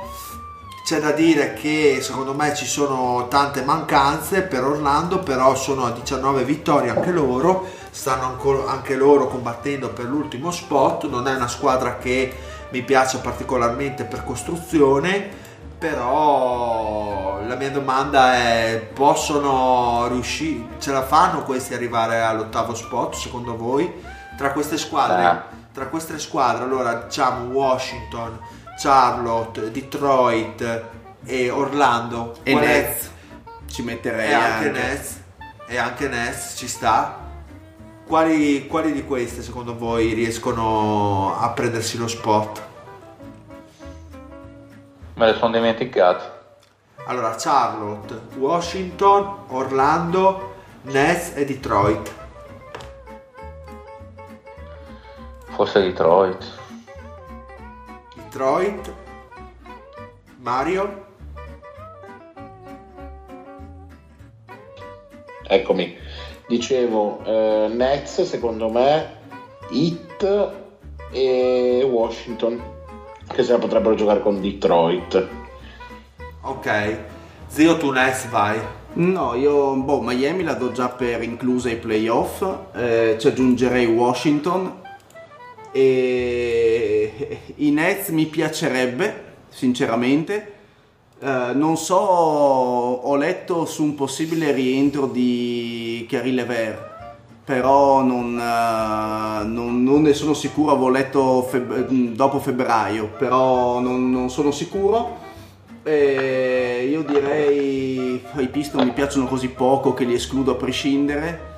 Ma dai, ci, met- ci metto i Nets, ci metto i Nets perché Orlando e Detroit veramente non riesco, cioè Orlando anche anche, Detroit non riesco a reggerla proprio. Comunque come la vedete voi come stagione dei Magic in generale? Perché a me francamente non ha fatto una grande impressione, comunque Aaron Gordon secondo me, a parte che non è una stella per- su cui rifondare una squadra, dopo mi smentirà presumo il prossimo anno, ma può essere una squadra buona al secondo barra terzo violino. E poi, Sì, sì. e poi No, una super stella non, non lo sarà. eh, E poi la mancanza del play perché c'hanno DJ Augustin che fa il bello e il cattivo tempo, secondo me non è un buon segno. E devono capire cosa fare con questa batteria di lunghi che è interminabile. Perché tra Isaac Bamba e poi- Più che altro capire cosa fare di Vucevic che sta facendo una signora stagione e loro sono anni che ce l'hanno in vetrina, che provano a sbolognarlo, ma quest'anno secondo me ha fatto un, una- un'ulteriore maturazione, ma è evidente che lui non rientra nei piani futuri perché gli hanno preso una quantità di giovani lunghi da sviluppare che eh, diciamo così hanno bisogno di spazio e secondo me loro, la loro idea è quello di cederlo al miglior offerente, però c'è da dire che questa stagione sta giocando secondo me veramente bene. Smentendo Eh, Lorenzo che aveva detto che solitamente nella seconda parte di stagione cala È sempre. vero, è vero, perché lui tende a iniziare bene, tende a iniziare bene la stagione, vediamo adesso questa seconda parte, ma per adesso secondo me è, una dei- secondo me è uno dei giocatori rivelazioni della stagione. Secondo me, tra l'altro, boh, lo lo vendono se hanno sentore di andare ai playoff perché sono lì. Non saprei dire. È che prende troppo poco e dà troppo alla squadra quest'anno per venderlo, secondo me fai veramente fatica. Però ti blocca tanto lo sviluppo di quelli dietro che dovrebbero essere il futuro su cui ripartire. Perché insomma hanno speso scelte importanti e anche soldi importanti per eh, insomma. Quindi non lo so, è una situazione strana quella di Vucevic. Perché sembra sempre sul punto di, di partire e poi te lo ritrovi sempre lì. Non penso che sia neanche facile a, a livello mentale per lui, perché insomma penso che sia consapevole di questa situazione. Nets e Miami vogliamo farle brevemente visto che ne abbiamo comunque trattate e mi sembra che rimangono sempre lì sostanzialmente.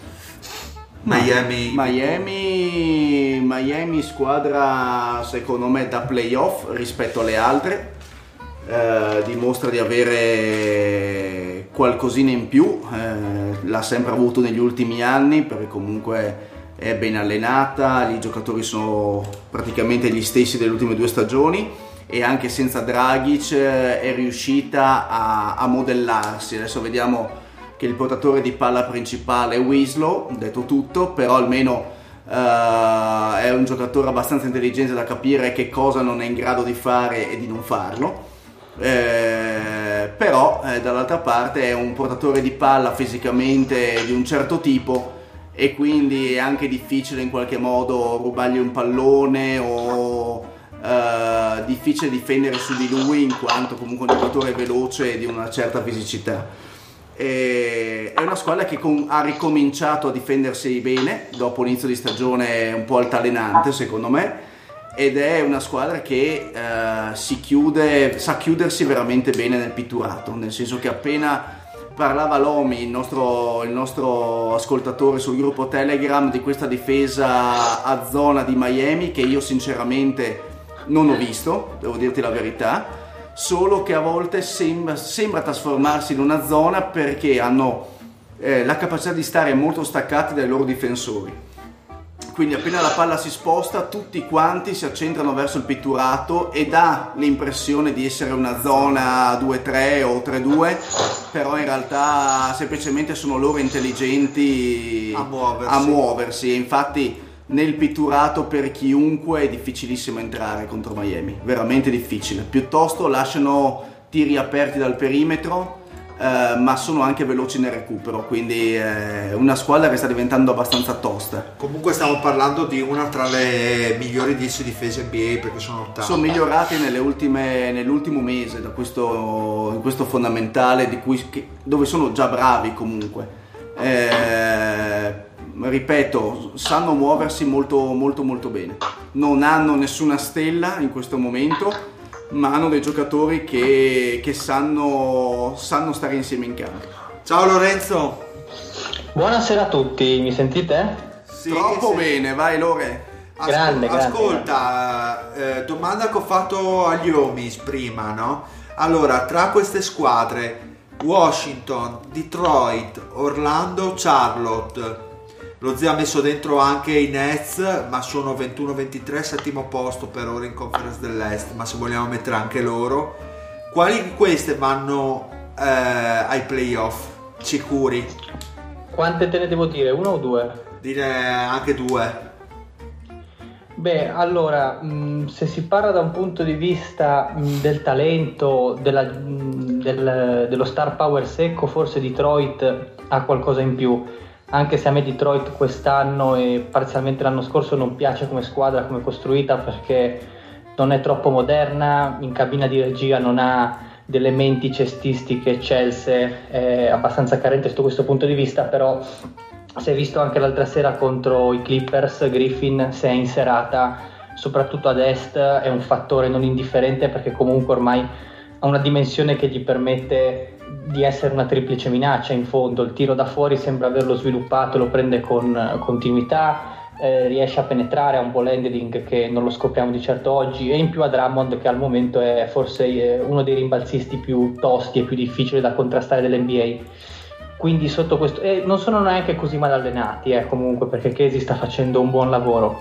Se dovessi dirne un'altra sono un po' indeciso tra Charlotte e Orlando che sono da un certo punto di vista due squadre molto simili per quello che è l'andamento altalenante tra parentesi se andate a vedere un po' il record di Charlotte quest'anno è molto particolare perché mi sembra che sia la squadra che più di tutte si è trovata al 50% tipo ha fatto eh, 1-1, 2-2, 3-3, 4-4, cioè comunque è sempre stata eh, su e giù, alti e bassi e non ha mai dato continuità. Anche dal punto di vista del gioco, mh, forse meglio inizio stagione in cui Kemba dominava, dominava veramente, adesso si sono un po' normalizzati. E Orlando invece eh, mi piace il lavoro che sta facendo Clifford, comunque Ha detto la stronzata ed è sparito. Be- bene. Abbiamo perso Sul lavoro di Clifford è sparito. Ma in realtà sul lavoro di Clifford sono positivo anch'io, perché il- gli, gli ha dato comunque una dimensione abbastanza sensata, confronto agli anni passati, confronto anche al roster che ha Mm. per le mani Clifford. Cioè non sono convinto che di meglio si poteva fare con sta... Oh, giocano a basket è già una buona cosa. Eh, esatto. Eh, Lorenzo... Nel frattempo andiamo avanti, Sì, allora. Philadelphia ragazzi. Undicesimi nel power ranking. Non mi piacciono. Vai Fede. Non mi piacciono, non mi piace come stanno giocando, non- ma non possono fare altrimenti perché i problemi di spacing eh, sono evidenti.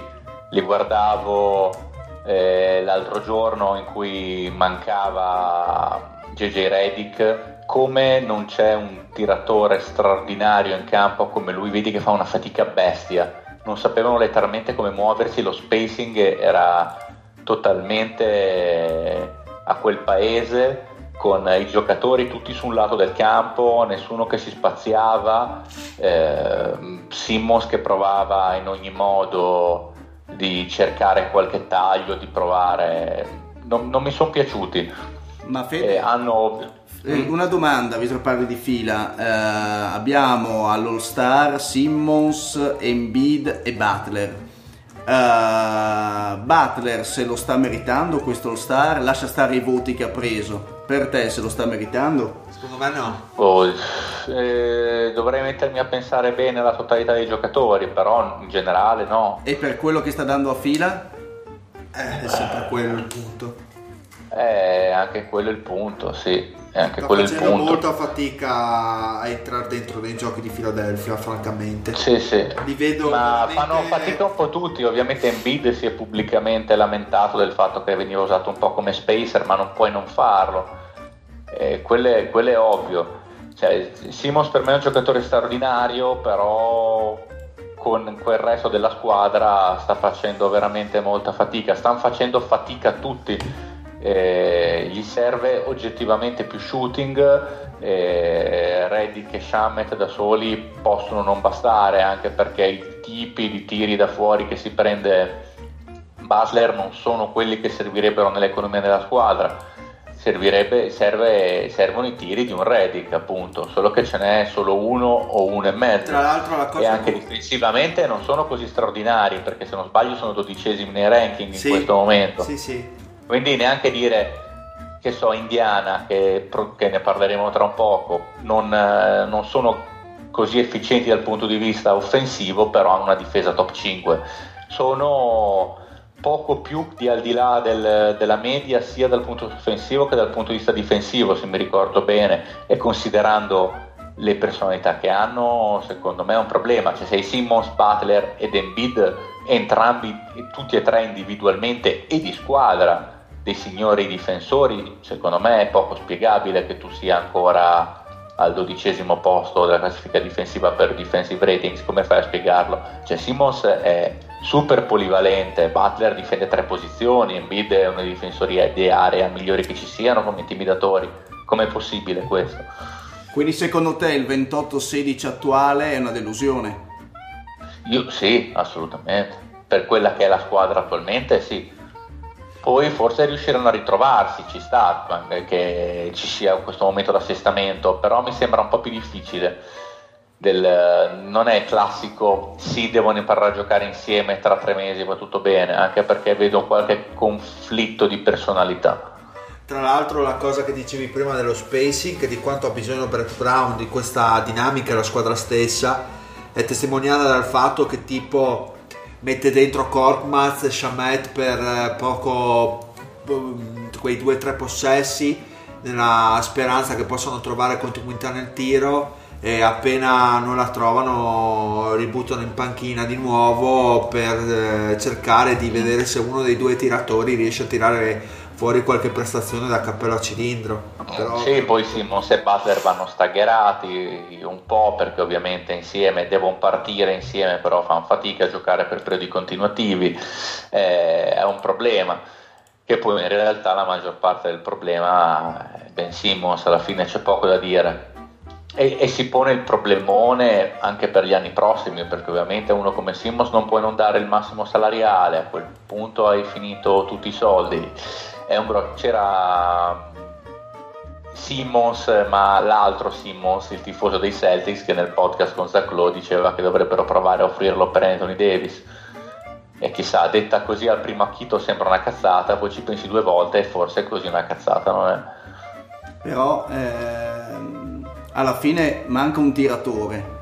Eh, Reddick, eh, insomma, i suoi annetti ce li ha, è vero che non ha, non ha un gioco particolarmente dispendioso, però alla fin fine lo scorso anno Fila si era un attimino salvata in corner con Bellinelli e, mm, eh, E Ilyashova. e Ilya- e Ilyashova. e quest'anno non mi sembra che sul mercato ci sia Eh, moltissimo. C'era anche un Saric di, di- di più che se ricordo bene l'anno scorso da tre è andato abbastanza bene. Sì, sì, sì.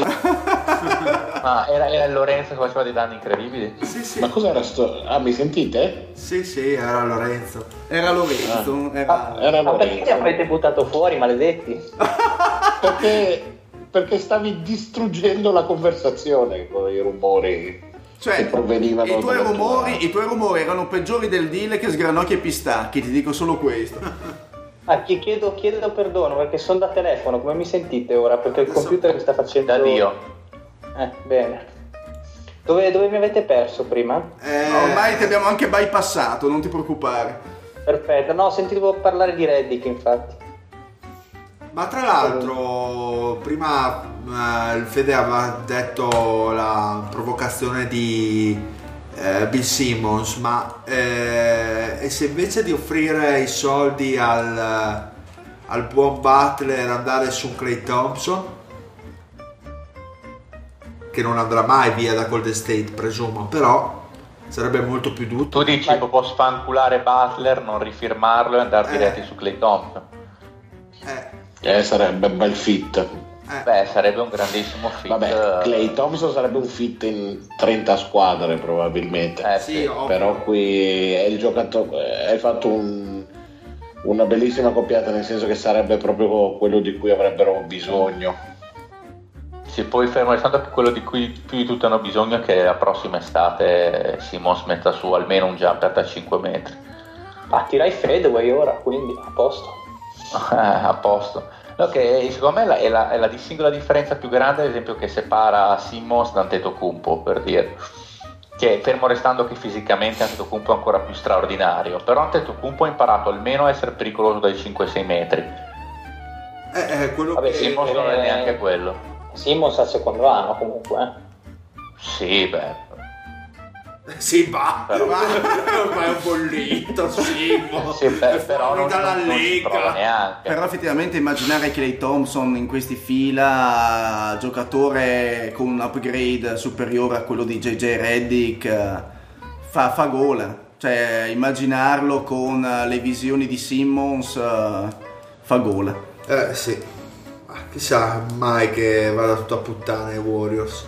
Allora, Boston Celtics, decimi. Ma io farei, prima di parlare dei Celtics, parlerei dell'infortunio di Capellà, secondo me. Ah, sì. No, visto che non lo stava accettando il Fede da meno tre minuti, ho voluto così ritornare sull'argomento. Clintino. Siete Figlio figli. mio. Houston bolliti, D'Antoni finito. Fuori dai playoff ormai. Ma vaffanculo a sto punto tanchiamo, prendiamoci una scelta, ma vaffanculo, cioè, che cazzo ce la fa fare? Sì, Finiti tutti, ma teniamo, ma, ma facciamo fare otto mesi di riabilitazione a Chris Paul, magari met- mettiamogli porca tu, il, il bicipite femorale di un morto che sia meno morto di lui, che cazzo ne so. E. Arde cosa li facciamo? Li mettiamo una tagliola negli spogliatoi per non farlo giocare. Ma gli, gli ripresentiamo la Kardashian a tempo per sei mesi, così fa schifo, non ce ne vince più uno. Gli facciamo fare un figlio con Tristan Thompson, non lo so, qualcosa. Sì, Arde contro il Thompson. Sì, sì, tanto a- ad Arden piacciono le, le peggio nere, terribili, cioè quelle con le spalle più larghe della Pellegrini, quindi non, non si accorgerà mai della differenza. E questi Celtics, ragazzi, che Sono 25. quanto Esatto, sono? 25-17. 25-17. Anche loro un po' alti e bassi, tra l'altro dichiarazione di Irving eh, questa settimana in cui ha detto si è un pochino lamentato della situazione di questi Celtics dovrebbero riuscire, dovrebbero combattere per prendersi uno spot più favorevole ai playoff giustamente, direi. Cosa ne pensate Lorenzo? Parti tu. È che questi Celtics rischiano di essere da una delle squadre più profonde, magari interessanti della Lega, perché, perché erano giovani, erano belli, erano forti, a un minestrone abbastanza pericoloso. Perché comunque mi sembra che Stevens, bravissimo dal punto di vista tattico, della gestione magari delle- di aspetti del gioco, proprio del campo, però mi sembra che faccia un po' fatica a trovare un equilibrio nelle rotazioni perché comunque se andate a vedere i minutaggi mi sembra che siano tanti sopra i 20 minuti. Sta ancora provando. sopra- Sta ancora provando. Sta ancora provando, però a quanto pare lì il boss Kaek si sta, si sta spazientendo. Perché comunque sono giovani e sono anche abbastanza anarchici. Tatum fa un po' quello che gli pare. Bravo. Mi sembra che quest'anno si, senti- si senta un po' legittimato dal fatto di non essere più un rookie. Esatto, anche ma di secondo essere me. secondo- eh, Mm. eh, esatto, si prende delle conclusioni un po', un po' fantasiose, un po' fuori dal contesto del flusso mh, tipico da Boston Celtics che abbiamo imparato a conoscere. È un po' Rozier troppo, è un po' un- troppo one man show quest'anno Tatum, lo vedo, eh, lo vedo poco inserito nel gruppo sinceramente. Esatto, sono proprio i giovani il problema, perché anche Rosier è una scheggia impazzita, fa quello che gli pare assolutamente quando entra lui, la second unit è sua, la palla è sua e la fa vedere al- la fa vedere agli altri soltanto se, se è in buona. Hayward pensavo che potesse eh, a gennaio essere meglio dell'Hayward che abbiamo sotto gli occhi, anche se alcune prestazioni positive le ha fatte, però nel complesso fa ancora tanta tanta fatica e si vede che si porta si trascina dietro almeno psicologicamente i postumi del- della distruzione della caviglia dell'anno scorso. Ehm, quello che tiene sulla baracca alla fine è Orford, che l'abbiamo sempre detto, vero, secondo me il vero top player di questi, di questi Celtics, quello che quando è in campo la squadra gioca in un determinato modo e gli permette di fare famose- la famosa difesa di Stevens. Uno dei problemi di questa squadra, se andate a vedere, è che eh, attaccano pochissimo il ferro e prendono delle conclusioni in zone di campo poco consone all'NBA attuale, come abbiamo già notato. Adesso stavo guardando proprio, sono 29esimi per liberi tentati, che per una squadra che ha delle ambizioni di finals almeno è, è un qualcosa di inaccettabile. Sono penultimi proprio per, con 20 liberi soltanto a partita, troppo poco. Tra l'altro li convertono anche bene. E, niente, per il resto secondo me Cari ha fatto bene a dire quello che ha detto perché comunque eh, bene o male è il leader tecnico di questa squadra e deve un attimo dare l'esempio e fare capire agli altri che o si rema e si va in una determinata direzione oppure eh, troppo avanti ai playoff non si va perché comunque Toronto sembra avere degli argomenti giusti per affrontare i Celtics la stessa Indiana secondo me sarà una gatta da pelare noiosissima soprattutto ai playoff e quindi eh, si devono un attimo inquadrare ecco. Lore, una domanda. ehm, abbiamo parlato di Tatum che secondo me ehm, è una delle, delle note secondo me ston- non negative perché insomma le sue prestazioni le fa ma stonate. E l'altra cosa che secondo me non, non quadra rispetto allo scorso anno è Jalen Brown. eh, che sembra, non lo so, sembra, sembra fermo, sembra, ma non fermo fisicamente, sembra fermo Nell'evoluzione. nell'evoluzione, esatto, sembra aver fatto un passo indietro piuttosto che uno avanti, non so se magari l'ho visto solamente io. Ma io non ho visto un passo indietro, ma non ho neanche visto pass- passi in avanti. Secondo me è lo stesso Brown dell'anno scorso, e però ovviamente da un giovane così ci si aspetta qualcosa di più, un pochino più di personalità, un pochino più di, eh, di gestione della palla. Comunque alla fine prende tante conclusioni eh, in catch and shoot soprattutto, non, eh, non lo vedo così tanto, cioè almeno non ho i dati sotto mano adesso, però non mi sembra che attacchi il ferro troppo spesso. Non so adesso quali sono Però le sue mappe di tiro. sta tirando però molto comunque- peggio da tre ad esempio e in, eh, in difesa è leggermente peggior- peggiorato secondo me, Eh, non ha la stessa... Ma eh, sapete qual è la mia visione? È che un po' quello che ha detto in partenza Lorenzo. Cioè Stevens si trova comunque a fare ancora sperimentazioni per cercare di trovare la quadra.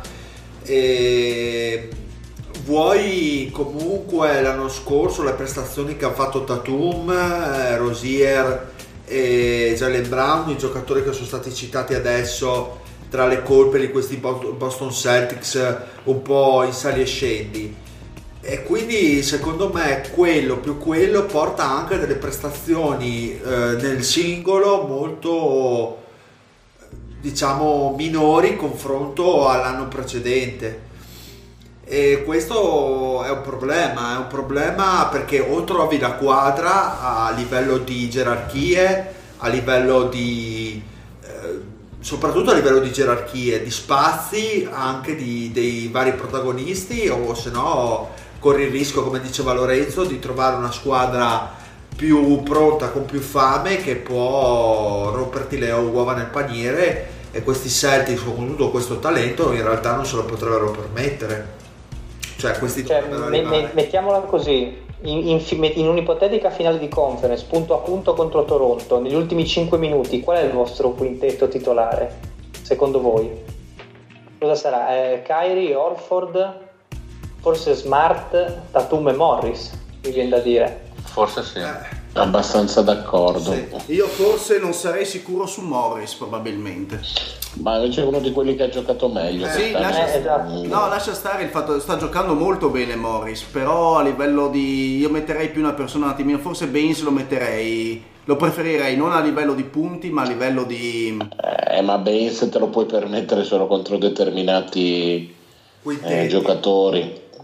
Sì, Quindi eh, siamo d'accordo che, che- che Brown non, non- non vede il campo. Esatto. Sì, sono d'accordo. Sì, sì. Beh, E questo- punto a punto molto meglio Smart. eh, nessun questo è male, Su questo, certo. E questo è male perché Brown lo scorso anno eh, anche offensivamente era, era in alcune partite era un fattore. Anzi, a volte tirava proprio la carretta, cioè faceva quella serie di 4-5 giocate che poteva spostare addirittura l'inerzia. Sì, sì, l'ha Cioè, fatto. L'anno scorso l'ha fatto. E Hayward neanche preso in considerazione. No, no, beh, Tutto- ad ora, eh, adesso di- vediamo tra 3-4 mesi cos'è. Se Esatto. a, un, a un certo punto fa un po' il salto, la polivalenza che ti dà lui ti dà uno step in più sicuramente. Sì, ti dà un playmaking anche in aggiunta perché secondo me prima di quello, tra le ali era, era un po' quello che avevo domandato, mi sembra, un mesetto fa, un mesetto e mezzo fa. Cioè, Hayward comunque è un giocatore che ha bisogno di una certa forma fisica, soprattutto lui per, quello- per la sua polivalenza. E, e- e sta soffrendo tanto questa sua forma fisica che non è al top di gamma. Ci sono certi giocatori che magari anche al 70% riescono a rendere. Faccio un esempio, tipo Wall ha combattuto per anni con i suoi infortuni, con suoi, diciamo, le sue problematiche, ma a parte l'anno scorso è sempre riuscito a tenere diciamo, la, la carretta dei Washington Wizards. Hayward non è neanche lontanamente vicino a un Wall con delle problematiche. È vero che e è paga anche- molto la è sua uscito anche da un infortunio di una certa gravità. eh, appunto. cioè- per quello secondo me non credo che, che entro quest'anno riesca a ritornare l'Hayward dei Jazz di due anni fa. Eh, io ho questo timore dentro Ci quindi, quindi francamente eh, cioè, terrei molto controllato lo terrei molto diciamo sotto la lente di ingrandimento per quanto concerne la, la- la prestanza fisica e poi ai playoff eh, vediamo se riesce a darmi quei minuti di qualità ad alto, ad alto rendimento insomma.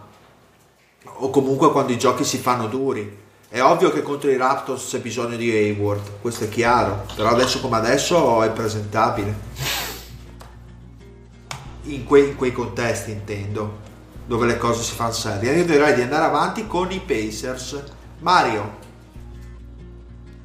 che diciamo di questi Sì, allora, beh, diciamo intanto che i Pacers ci hanno confermato che la scorsa stagione non è stata assolutamente casuale, anzi si stanno riconfermando ad altissimo, altissimo livello e soprattutto, c'è una cosa veramente importante, hanno messo su un impianto di gioco semplice, ma diciamo che hanno costruito una squadra e la dimostrazione è che come hanno sopperito all'assenza di, di Oladipo per infortunio. Hanno continuato a giocare alla grande, eh, il loro basket semplice ma efficace e i risultati stanno arrivando. E Oladipo comunque è un all-star consolidato, eh, Sabonis dalla panchina sta facendo delle cose, insomma, ne abbiamo parlato diverse volte, ha avuto una crescita esponenziale anche lui e onestamente anche il tanto bisfrattato Macmillan eh, si sta prendendo diciamo delle belle rivincite su- sulla Lega perché insomma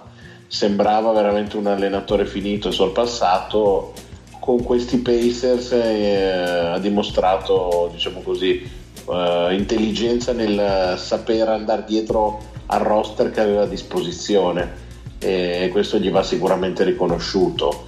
Come diceva il Fede, questi l'hanno dimostrato già l'anno scorso, nei playoff saranno veramente fastidiosi da incontrare. È una squadra che soprattutto in casa eh, venderà cara la pelle secondo me cioè così, dal secondo turno in poi i playoff, i playoff a est saranno molto molto belli e interessanti quest'anno molto più degli anni passati E Bogdanovic Più che altro ti difen- difendono come degli animali. Eh, sì. Sì, degli sono- animali. non concedono nulla in area, un po' come Miami, come di- dicevate prima, e anche, anche sul perimetro sono molto molto competenti. seconda miglior difesa NBA Indiana per eh, defensive rating e volevo aggiungere tra i protagonisti anche un Bogdanovic ancora, ancora più efficiente dell'anno scorso tra Eh l'altro sì. E che difende anche lui, come Eh. dicevamo, cioè, si è confermato fisicamente, uno non si aspetta che cioè, ti aspetti l'europeo con i piedi lenti, invece lui soprattutto a livello fisico è tosto come una pietra. e- Beh, aveva già dato segnali contro le Contro LeBron, eh, sì. E infatti, infatti è assolutamente una cosa inaspettata che lui invece ha tenuto molto bene e hanno comunque tutti i giocatori che hanno, cioè non, non hanno grandi playmaker, però eh, fanno gioco lo stesso perché tutti comunque sanno tenere viva la circolazione di palla. Quindi è la classica squadra in cui comunque è una squadra a cui cestistico abbastanza alto, quindi anche se non hai il, eh, il regista della situazione riescono comunque a sopperire molto molto bene. vi hanno sorpreso questi Pacers fino ad ora? Fino ad ora? A me un po' sì. Ma io onestamente me li aspettavo mm, più che altro ai nastri di partenza li vedevo nel secondo gruppo, quello con Milwaukee, vedevo davanti magari le, le Toronto, Indiana e Boston e poi dietro loro e Milwaukee. Milwaukee ha super super performato, si può dire, e Indiana ha super performato, ecco, forse come aspettativa magari un gradino sopra, però comunque a me piaceva la squadra già dall'inizio come era costruita. No, sai cosa mi ha stupito? Il fatto che nelle partite senza Oladipo sono riusciti comunque a macinare gioco. Quel- quello non me l'aspettavo. Mm. Perché comunque ne ha saltate una decina, eh, non è Eh sì, non stato. proprio. Sì, sì, infatti non è state poche in quelle partite. Beh, lì comunque sono arrivate lì lì con tutte, perché con la difesa comunque anche senza Oladipo ha macinato. Esatto, e, e Oladipo non è quello dell'anno scorso ancora comunque. Ma è quello il senso, quando costruisci comunque un sistema di gioco, soprattutto in difesa, poi puoi sopperire ad alcune mancanze anche a livello, a livello di talento. Insomma, questa è la dimostrazione. Un buon sistema difensivo ti copre e ti aiuta in tantissime occasioni e que- loro sono la dimostrazione. Milwaukee, andiamo, volete dire qualcosa zio? Vuoi parlare un po' dei Pacers? Ma credo che Ma anche no. Una squadra che comunque si sa che ti piace da mo'. Sì, però sinceramente non me l'aspettavo. Eh, mm, Secondo me il difficile era confermarsi, perché se lo scorso anno si poteva eh, concedere il beneficio della Che voce sorpresa. che hai. Eh, lo so, eh, ho bevuto il Baileys e sono molto Ah, sensuale. ok. Sono Ti, come il ti stai edizzando. Esatto, lui è andato via e io sto prendendo il suo posto e sinceramente la conferma perché se lo scorso anno per metà stagione poteva esserci l'effetto sorpresa, questo Ladipo esploso che era letteralmente incontenibile, eh, sinceramente non me li aspettavo così in alto e così efficaci. Ma quindi ragazzi, prima di andare con eh, le due reginette dell'Est, Milwaukee e Toronto, Indiana è la terza miglior squadra nel podio della Conference dell'Est, con 28 vittorie e 14 sconfitte. Sotto abbiamo Philadelphia e Boston. Ai playoff, ad ora Indiana favorita per tutti e due, ad ora per il tipo di prestazioni che abbiamo visto in regular season, non con possibili ad ora cambiamenti. sì, ad ora sì secondo me. Ma Contro Boston e fila, intendi? Sì, Ma non lo so. eh. Secondo me contro fila sì. Stavo Perché- per dire la stessa eh, cosa, esatto. forse contro fila sì, che altro con perché fila, Milwaukee, sì.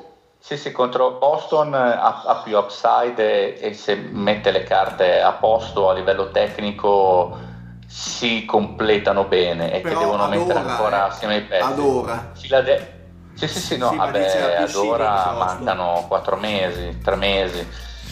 Philadelphia Ad è più scoutabile come punti deboli.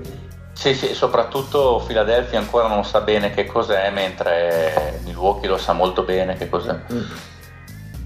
Milwaukee ragazzi. 30-12 nel podio eh, con sopra di, sopra di loro solo Toronto. Altra squadra che tra l'altro avrà un eh, calendario molto molto semplice quindi credo che il predominio dei Raptors sia ormai scritto nel sangue. Anzi su una piastra del fuoco e invece questi Milwaukee vi hanno convinto generalmente, a parte Tetocumpo, grandi seghe, MVP, bla bla bla, eccetera eccetera, eh, Incredible Mazinga in the World, gli altri? Eh sì, perché ormai fin- Tetocumpo... fin- finché Bledsoe sembra un giocatore di basket, sì. Perché comunque non sta facendo male Bledsoe. No, no, Sembra- per niente. se- Sembra abbastanza sotto controllo, abbastanza ordinato. Poi un altro che sta giocando una super stagione è Brogdon, Sì. che ha una maturità impressionante, ha delle, ha delle percentuali per una guardia molto molto buone ed è quello che Mai mi serve. per- eh, esatto, perché ap- apre il campo e difende, un po' come Middleton, lo stesso Cos'è? discorso. 50, 45 e 95 in questo momento? Eh, Brogdon, Brogdon ai Sì. liberi sì, è qua- 97 ai liberi, figura. Sì, cioè che dovrebbe- sarebbe la prima guardia di sempre a fare, mi pare che sia anche sopra i 45 da 3 punti. A me fa, fa- piace tantissimo Brogdon, cioè si sta parlando giustamente tantissimo di Middleton stragiusto, che è più forte dei due, ci mancherebbe, ma Brogdon eh, io in questo momento lo prenderei davanti a, die- dietro a pochi come glue guy, secondo me è fantastico. Anche perché l'anno scorso c'era venuto un attimino il punto di domanda dopo la- Eh, sì. il, grande, il grande colpaccio del primo anno di Brogdon su quanto poteva portare a questa squadra ad alti livelli e quest'anno invece l'ha messo in saccoccia a tutti e ha dimostrato quello che vale e ha messo Beh, diciamo che quest'anno diciamo che c'è qualcuno in panchina che lo aiuta. eh. Eh, beh, C'è quello l'all- che ha- l'allenatore dell'anno. Eh, coach of the year uh, Budenholzer Ma per quello che... ma se la gioca con Nurse forse. Ah, Nurse c'ha tutta la vita per prenderlo. Secondo io lo darei a Bud, dai. Anch'io.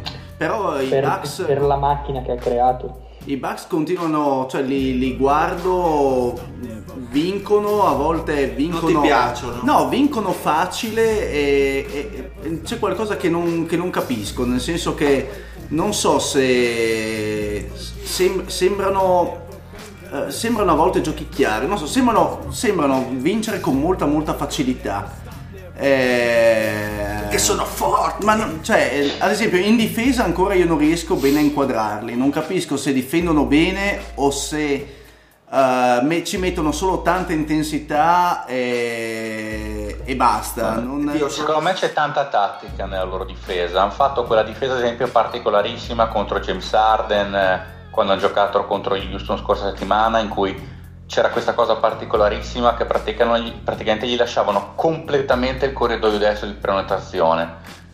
Completamente, cioè lui se voleva, andando anche due all'ora, poteva tranquillamente arrivare fino a centro area perché l'obiettivo era negargli a forza la sinistra e dopo mettere due giocatori in area che lo andassero a contestare stando verticale il più possibile e togliergli la possibilità di, di, di passarla per le Yup a capella che si è rotto, porca troia.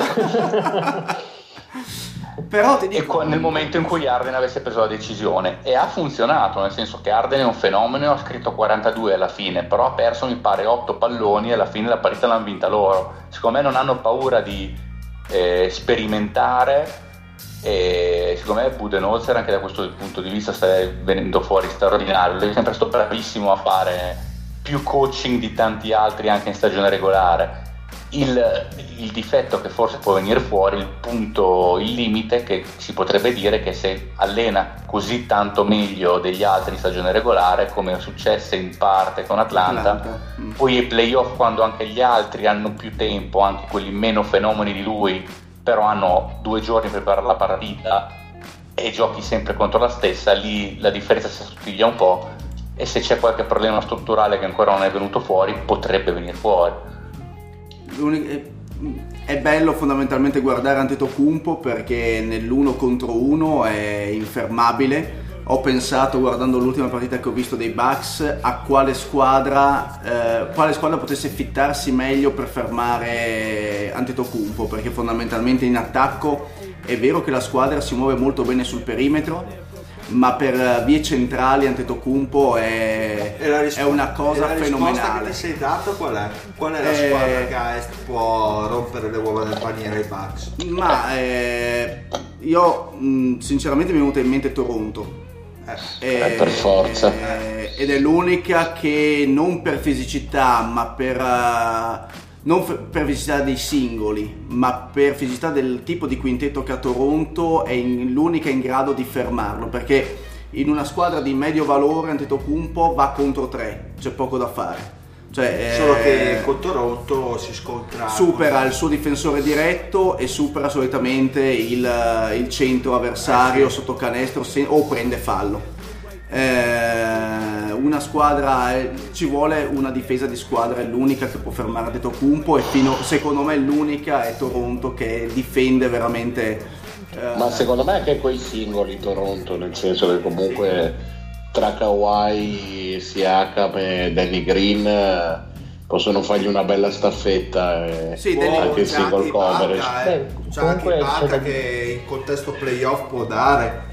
Però, Esatto. però con le altre squadre Antetokounmpo è veramente quell'elemento in più che ti fa che può essere che è determinante. Cioè, Toronto C'è una schiera fare. di negri, non da poco. Sì, eh. è vero. cioè, è come il pezzo della De Filippi, non sono mica negri sti qua. Cioè, ho visto l'ultima partita giocata contro Atlanta per dire. Riusciva a spostare Spellman che è più alto di lui ed è un ciccione di merda e, e lo spostava con una facilità incredibile Oh, con le ma finte di- Spellman, no ora nel che- senso che non è Ora che si accorge dov'è, tutto di in ovviamente. Spellman era l'ultimo della difesa, Sì, sì, sì, della difesa di chiaro. Atlanta a fermare Antetokounmpo, ma era una cosa Sì, sì, imbarazzante.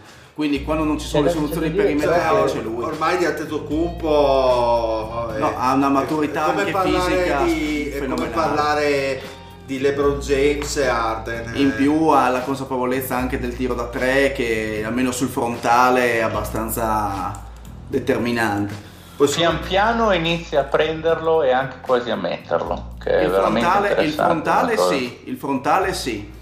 Eh, fronte a canestro lo prende Oh, spesso ah, che bravo Che bravo! Ah, Arden che mito Capellate rotto! Porco dio! oh che bravo LeBron Dio LeBron boh bene Secondo quindi me è interessante la partita che c'è stata qualche giorno fa proprio tra Milwaukee e Toronto. Non so se l'avete vista, ma Antetokounmpo praticamente ha fatto una prestazione clamorosa, tipo più di 40 punti e quasi 20 rimbalzi. E però, però la testa, perché gli è mancato Gratissimo, a Godzilla. Ma ti tiro la bottiglia, stai zitto, becero di merda! Fai parlare il capo qua, Lorenzo. La ringrazio. No, che, eh, che sono riusciti a isolarlo. Gli hanno detto tu fai quello che vuoi, però non facciamoci battere dagli altri. Quello potrebbe essere un aspetto, un aspetto interessante per i playoff. Una statistica curiosa di Antetokounmpo che stavo guardando l'altro giorno è che lui quest'anno è arrivato in appena quante partite ha fatto? 35 circa, a 66 schiacciate non assistite. Cioè vuol dire che questo due volte a partita prende palla da solo senza che nessuno gliela passi e arriva a canestro e schiaccia in testa gli avversari. Adesso non mi ricordo chi sia il secondo, ma ne ha... È lontano, se non sbaglio. Esatto, È un po' ne quello che fa il Fede all'anno, insomma, 66 schiacciate. A pagamento però. A pagamento. Però lui pagano per farlo, io pago. Antetokounmpo, gol! Paghi caro e paghi tutto.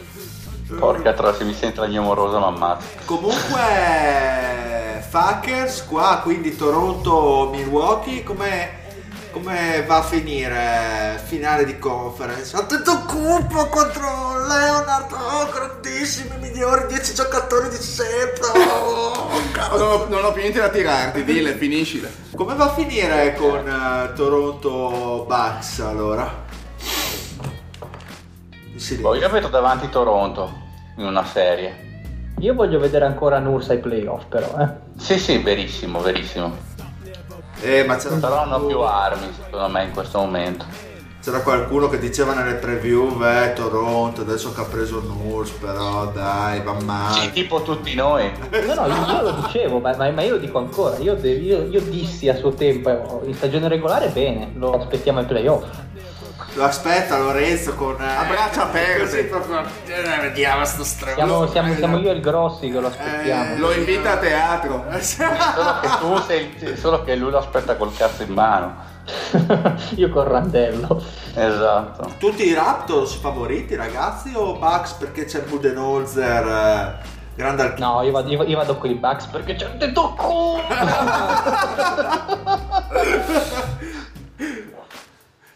Eh, No, no. Marione?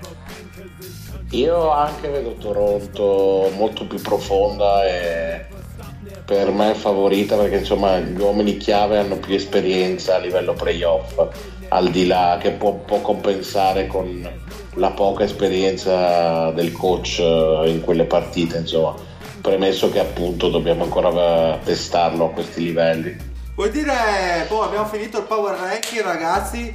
Lorenzo, prima di passare alla tua rubrica ficcantissima, vuoi dire qualche cosa dei New York Knick- Knicks, anzi dei New York Knicks che abbiamo saltato Apposta per apposta per te in tempi che non siano quelli del deal?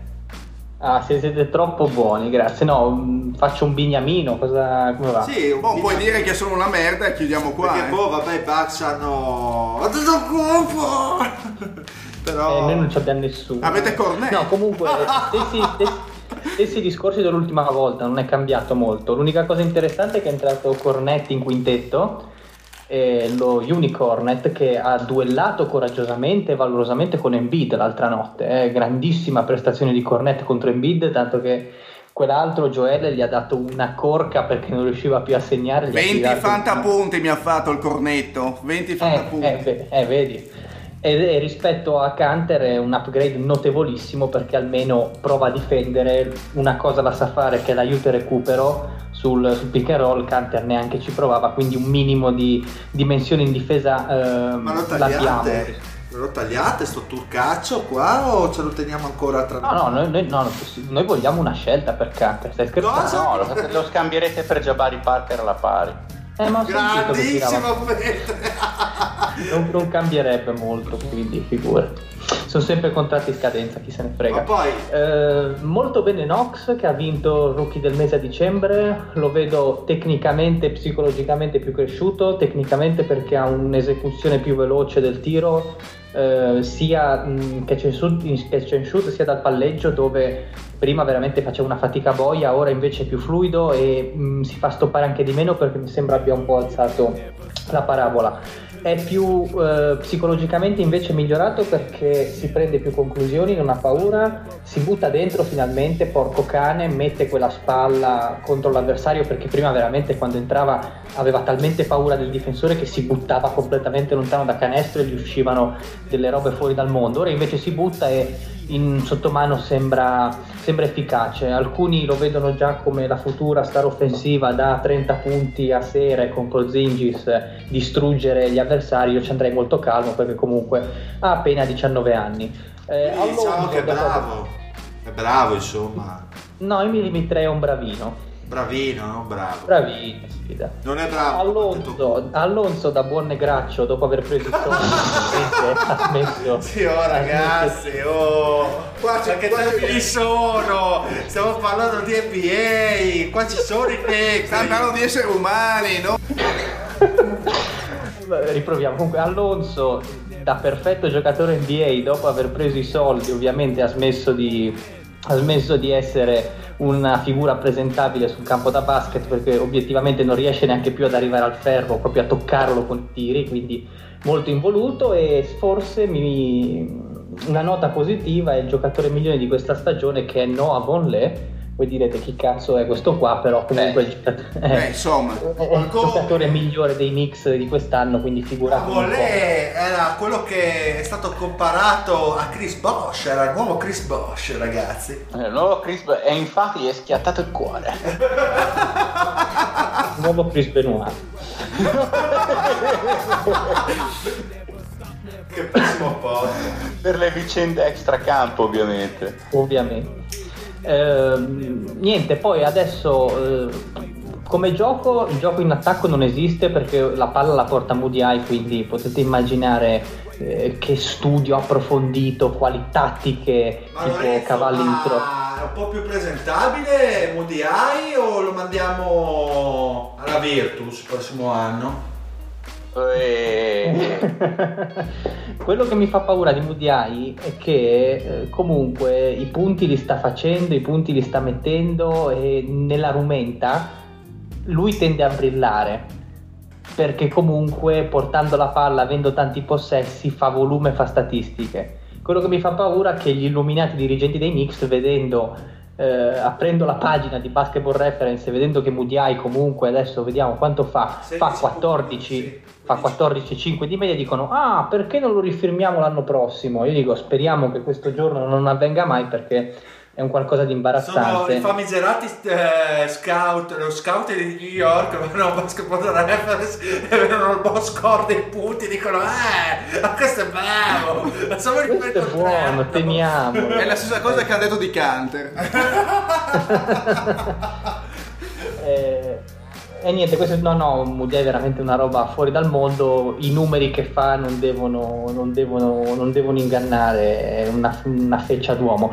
Mi dispiace per Frank che in tutto questo continua il suo processo di involuzione perché alterna due o tre partite ottime a otto partite in cui a momenti non entra in campo e quindi obiettivamente sta facendo una fatica bestiale. Io comunque sono d'accordo con la gestione Fitzdale perché non è che uno di 20 anni se gioca 40 minuti tutte le sere per forza migliora. Bisogna avere anche il polso della situazione, bisogna avere anche la realtà del giocatore, com'è, qual è il suo modo migliore per crescere. Se Fitzdale crede di, di gestire al meglio Frank in questo modo, io sono d'accordo con lui che faccia pure. E Zonia l'anno prossimo spero che vada a giocare in Europa.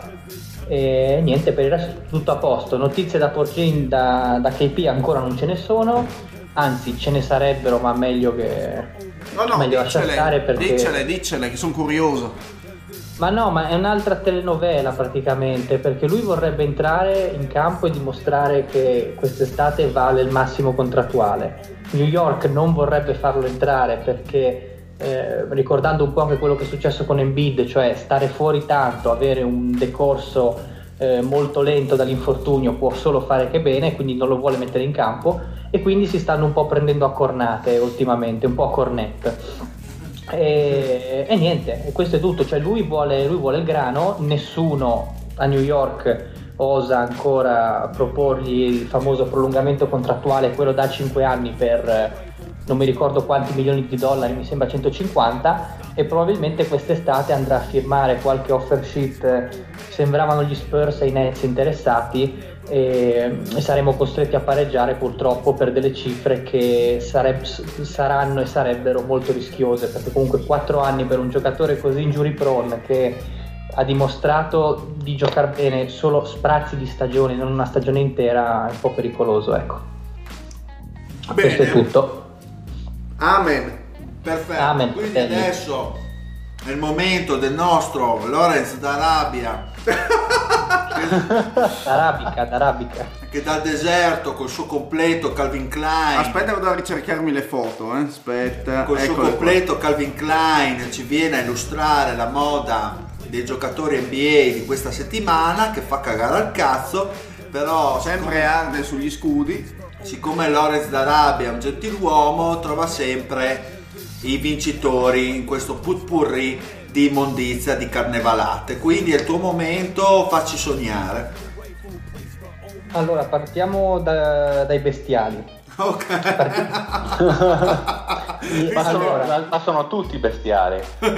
eh, sì, dipende, sì, eh, dai. Diciamo che anche tra i migliori non si salvano tantissimo. Allora, tra i bestiali al terzo posto troviamo LeBron, LeBron James, che l'ho voluto mettere per, per chiarire un paio di cose di come la penso io su certe, su certe mise, ecco, chiamiamole così. Spero che LeBron- tu ti stia riferendo alla lunghezza dei pantaloni. No, forse solo secondo me quello. ha la camicia da boscaiolo. Eh, Esatto, allora il problema, allora comunque facciamo un attimo di chiarezza. Vestito, mm, vestito anche abbas- mm, un porta un gessato con il reverse a lance, quindi anche abbastanza classico e come idea non sarebbe ma Con 30 lance, con 30 lance, il pornatore. no, no, dai. Avete presente come si vestiva Gianni Agnelli, no? L'avvocato con queste giacche con i reverse abbastanza Beh, lui era un bomber però, cioè l'unico Eh, che poteva permettere scherzando? di portare l'orologio sopra, Sopra il polsino. la, sopra la cam- sopra il polsino della camicia, cioè non, non li fanno più gli uomini così. Ehm, quindi ingessato sul grigio con una linea abbastanza fine, abbastanza anche piacevole. Il problema è il taglio di sto vestito, che secondo me è piccolo, perché comunque se vedete fa un po' difetto su- sul torace la manica. No, adesso, porca puttana che hai detto sta cosa qua, è dura andare avanti. Avanti, va là.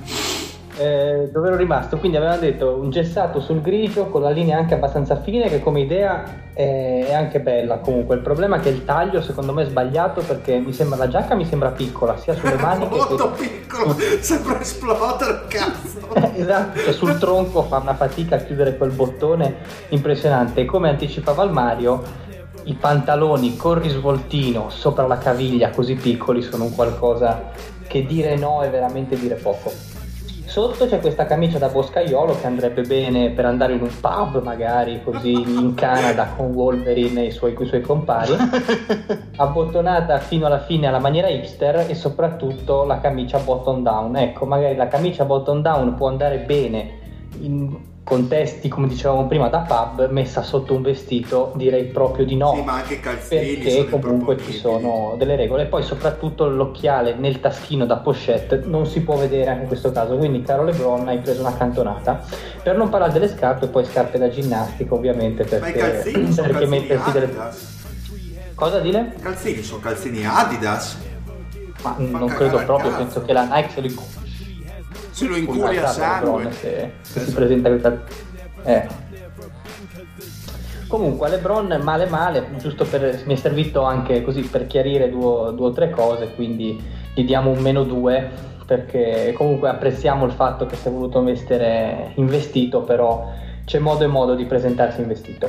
Al secondo posto ho messo il PG, il nuovo PG mostro che è Schroeder e in questo caso ho voluto anche un po' mangiare il fede perché sfoggia questa tuta con una vistosa blu che ricorda un po' la, con una vistosa eh, V nera e bianco-nera che ricorda un po' la Virtus o sbaglio.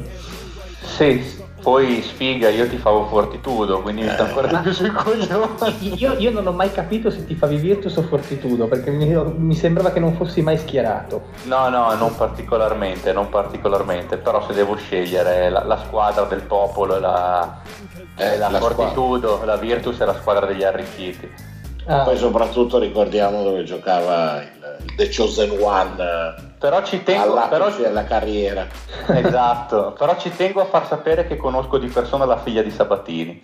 Comunque, eh, dicevamo Dennis, questa tuta color, boh, color An- grigio, grigio sì, antracite, fumo di Londra, ecco, so, forse, vedila così, con questa vistosa V che parte dalle spalle e si va a riunire sulla zip e i pantaloni che richiamano un po' il tema del piano di sopra, quindi lo stesso colore e le stesse V che, che si ripetono. Abbastanza un pugno, cioè così a descriverla non sembra una cosa così particolare, però a vederla è un pugno nell'occhio, vi, vi assicuro, potranno confermare i miei Sì. compagni d'avventura. Tra l'altro, Eh. sto leggendo la marca, ma non si capisce. Eh no, ho provato a tipo country, co- Sì. culture, qualcosa del genere. Non è della Supreme comunque, che No. su queste cose è abbastanza avanti. Al Dennis gli diamo un meno 3 perché comunque è così, è sempre una tuta, però fa abbastanza schifo. Ma il cappellino alla Lucio Dalla, però, il cappellino, esatto, bravo che me l'hai ricordato, non avevo segnalato il cappellino bianco alla Lucio Dalla. Mm, Facciamo un Lucio Dalla pescatoreggiante, perché comunque. Dabba di da da, dabba di da. Sai che stavo pensando la stessa cosa. Me lo vedo Shredder che fa la stessa cosa di Lucio Dalla. No, porca puttana, oh. è dura sta rubrica stasera, eh. Oh, scusate, io ho dovuto sorbirmi tutto Capodanno, tutto Natale che avevamo fatto gli striscioni con un'intera, con un'intera canzone di Lucio Dalla che non mi ricordo neanche quale sia, in tutte Gazzella a Bologna, tutti che facevano i selfie. Non era l'anno Striscioni. nuovo, l'anno che verrà. forse. Sì, l'anno che verrà, bravo, non mi ricordavo il, te- il titolo. L'anno che verrà,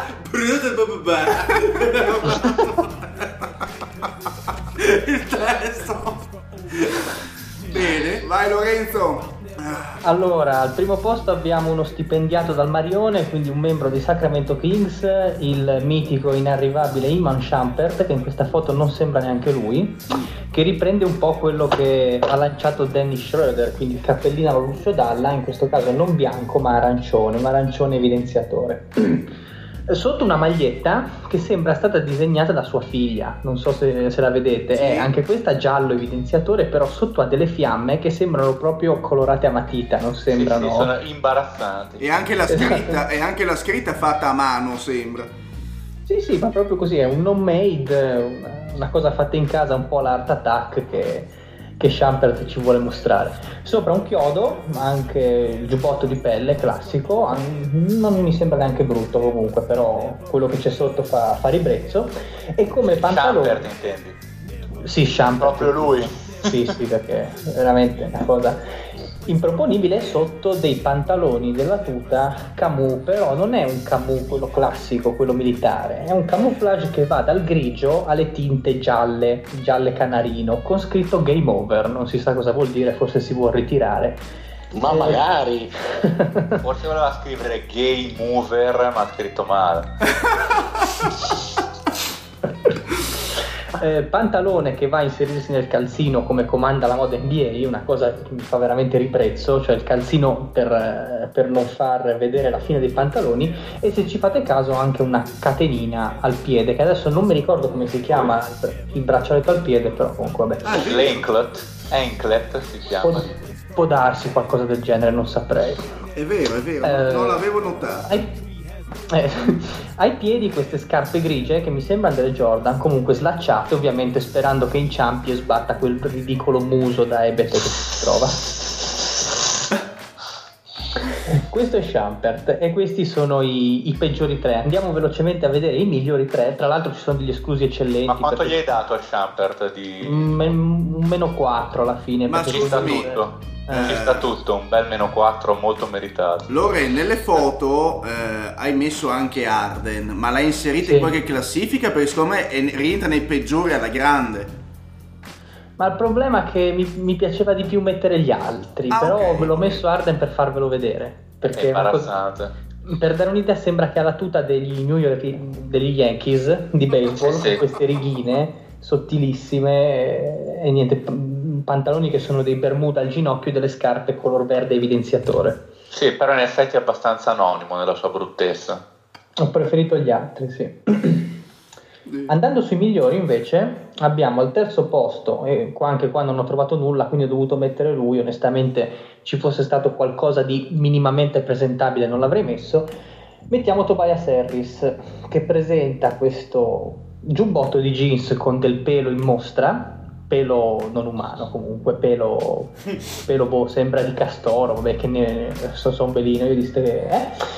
E eh, sotto una maglietta blu abbastanza classica e dei pantaloni che non mi dispiacciono comunque, sia come taglio che come lunghezza, pantaloni eh, blu scuro, blu, blu mare gessati e ai piedi delle scarpe stringate che sembrano le Stan Smith dell'Adidas ma non sono, però comunque il modello sembra abbastanza assomigliarci. Secondo me funziona, mi piace questo, eh, questo blu che, che regna protagonista del- della Mise, quindi Eh, mi sento di bene, promuoverlo. A me piace il Il, giubbotto. il pun- il punto di blu della maglia è molto bello. A me, piace, Eh, a me piace il giubbottino col pelo, quello mi piace un sacco. Il giubbottino Eh. col pelo magari possiamo fare di meglio, però comunque. Molto friuli. Molto frio, molto, molto pecoraio, mi piace. Quindi al buon Harris gli diamo un 2. Adesso qua c'è un pari merito, però comunque bisognava metterne 3, quindi perché abbiamo Buddy Hild.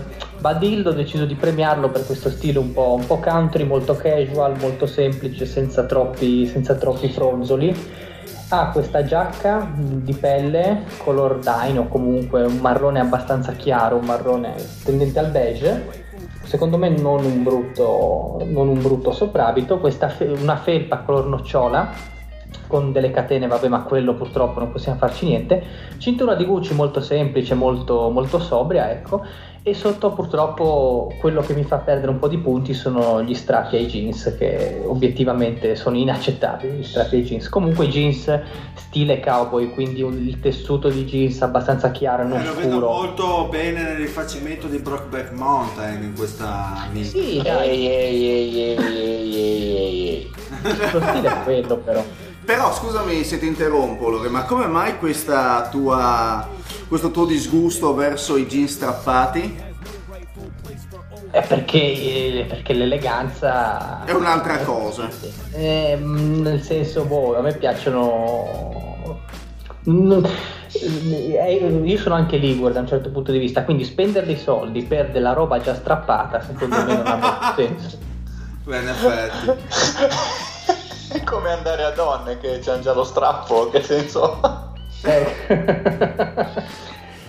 comunque, eh, gli diamo il pari merito insieme, insieme a Harris perché comunque alla fine mh, anche l'accostamento dei colori, questo, questo jeans chiaro col, eh, col marrone di sopra secondo me ci sta bene. Non so voi come la vedete. A me piace molto il soprabito, secondo me si poteva valorizzare meglio con eh, accostamenti di colori più azzeccati. Però il soprabito è bello. Sì, anche a me piace. A me non piace tanto la felpa, secondo me... Troppo semplice. Ma, Ma col, col soprabito di quel colore così chiaro, molto bello, secondo me doveva mettere un colore che faceva un po' più stacco, secondo me. ma è che il soprabito è tendenza, non dico elegante, però su uno sportivo, casual, eh, di un certo tipo, invece la, la felpa è un po' troppo sportiva, secondo me, mm, stona un po'. Sì, sì, Cosa- Cosa ci vedevate? Forse una camicia bianca magari? Piuttosto, Però piuttosto. forse la camicia è un po' troppo, un po' troppo esagerata. Un Ma po' anche una camicia aperta, un pochino aperta sopra, insomma, una cosa un po' più sportiva, sì. La felpa sembra un pochino... Sembra uscito dal- dallo spogliatoio della piscina. Boh, ma anche un, un qualcosa di colore verde, che so, un maglioncino di colore verde, provo a dire, provo ad Più che altro un maglioncino senza cappuccio, forse, qualcosa di un po' Eh, più semplice. Mm. Verde e marrone è un po' difficile da abbinare, però ci potrebbe No, stare. nero magari. Sì, no, mi rendo conto che verde è un po' azzardato, eh, che essendo un marroncino molto molto chiaro quello lì, però... Ti dici tu l'effetto albero di Natale, Vorrei- poi. Esatto, esatto. Ma io sarei- No, ma- preferirei qualcosa di più scuro sotto, visto che essendo molto chiaro il soprabito mi piacerebbe qualcosa di più scuro sotto a fare un po' di stacco. Io avrei messo qualcosa di un maglioncino beige, ad esempio, che non stona secondo me col, né col soprabito né coi jeans. Ci può stare. Ok, quindi il base... Tu cosa avresti messo tu? Voglio sapere tu cosa avresti messo. Io? Tu, tu. Allora, io, no, ve lo dicevo, io avrei messo secondo me una camicia bianca, quella con i colletti tutti inamidati, non ci sta assolutamente bene. Avrei messo una camicia forse col colletto un po' più morbido, magari ci poteva stare qualcosa con la fan- fantasia righe, però quei tessuti non di cotone, ma quei tessuti abbastanza intrecciati. Adesso non mi ricordo bene il, il nome del modello, però comunque eh, vabbè, mi, mi deve venire perché comunque ce l'ho anch'io una- uno o due di quel tipo lì e secondo me ci stavano bene. Cioè non camicie eleganti ma comunque camicie sportive. Eh, secondo me il- l'accostamento sopra e sotto secondo me funziona così chiaro tutte e due, qualcosa di più scuro non lo so perché forse non avrebbe valorizzato il pezzo di sopra mettere qualcosa di più scuro, però non lo so, sono idee. Va bene. Comunque si sarei andato per, per la camicia forse.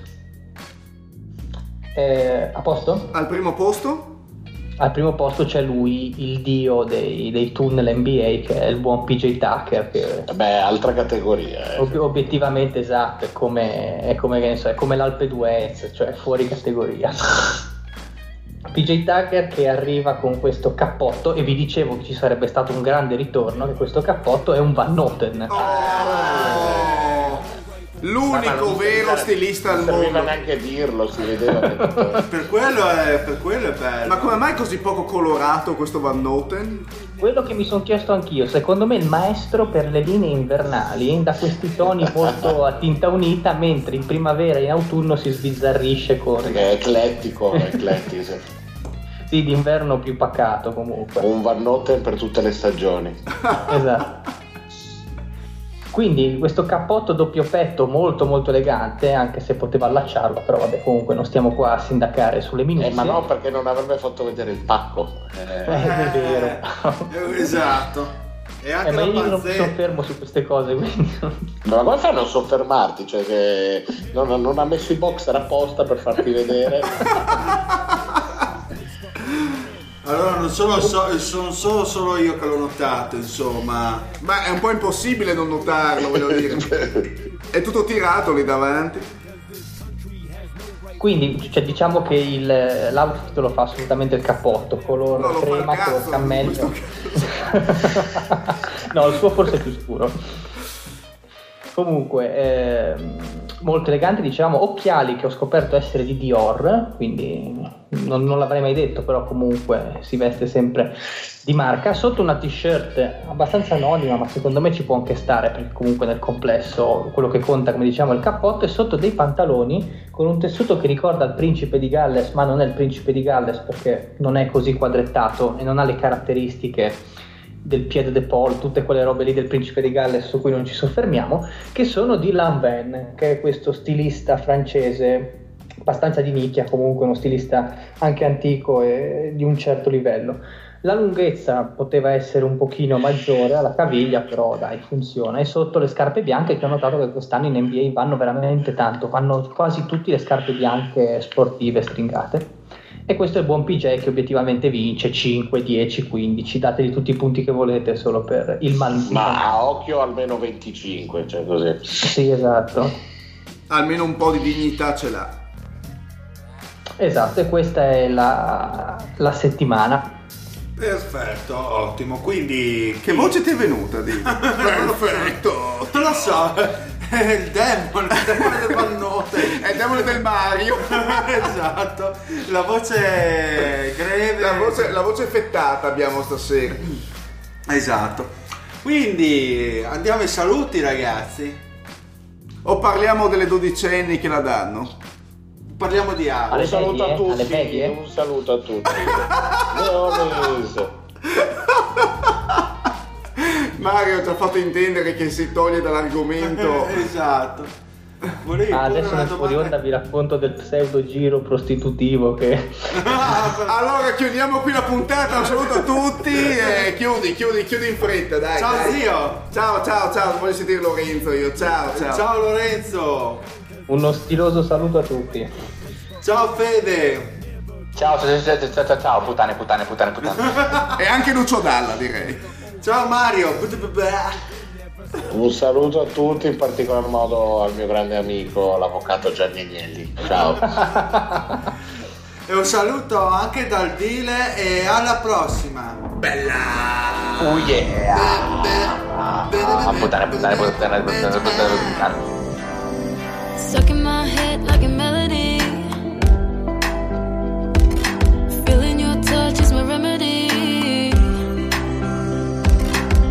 You make me so curious, cause you gave me a taste, now I'm wanting more.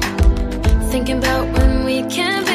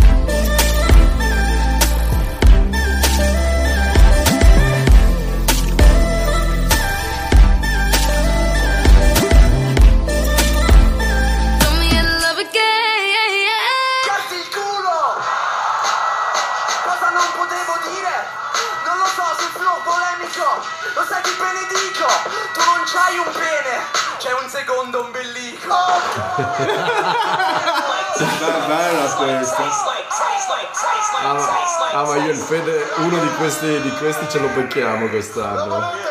Tutta la vita, tutta la Ma chi è, che le, vita. chi è che decide? C'è la giuria, c'è la giuria lì C'è dietro. la giuria, c'è Ah, la giuria. qua, ok. Assieme, assieme a Nitro ci sono altri due o tre personaggi che decidono chi, chi vince. Sì, la ci sono personaggi storici della scena hip hop, c'è Masta 5, c'è quella gente che a, a rappare non è buona, però il compenso giudica. C'è È una Shade. figata sta roba qui. C'è Shade. C'è Shade anche.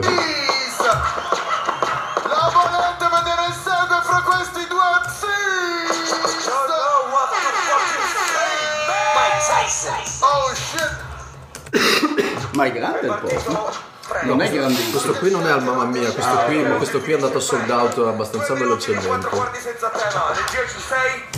Tutto Tutto in una serata, eh, ovviamente. Si comincia dalle 7 di sera e finisce verso la mezzanotte.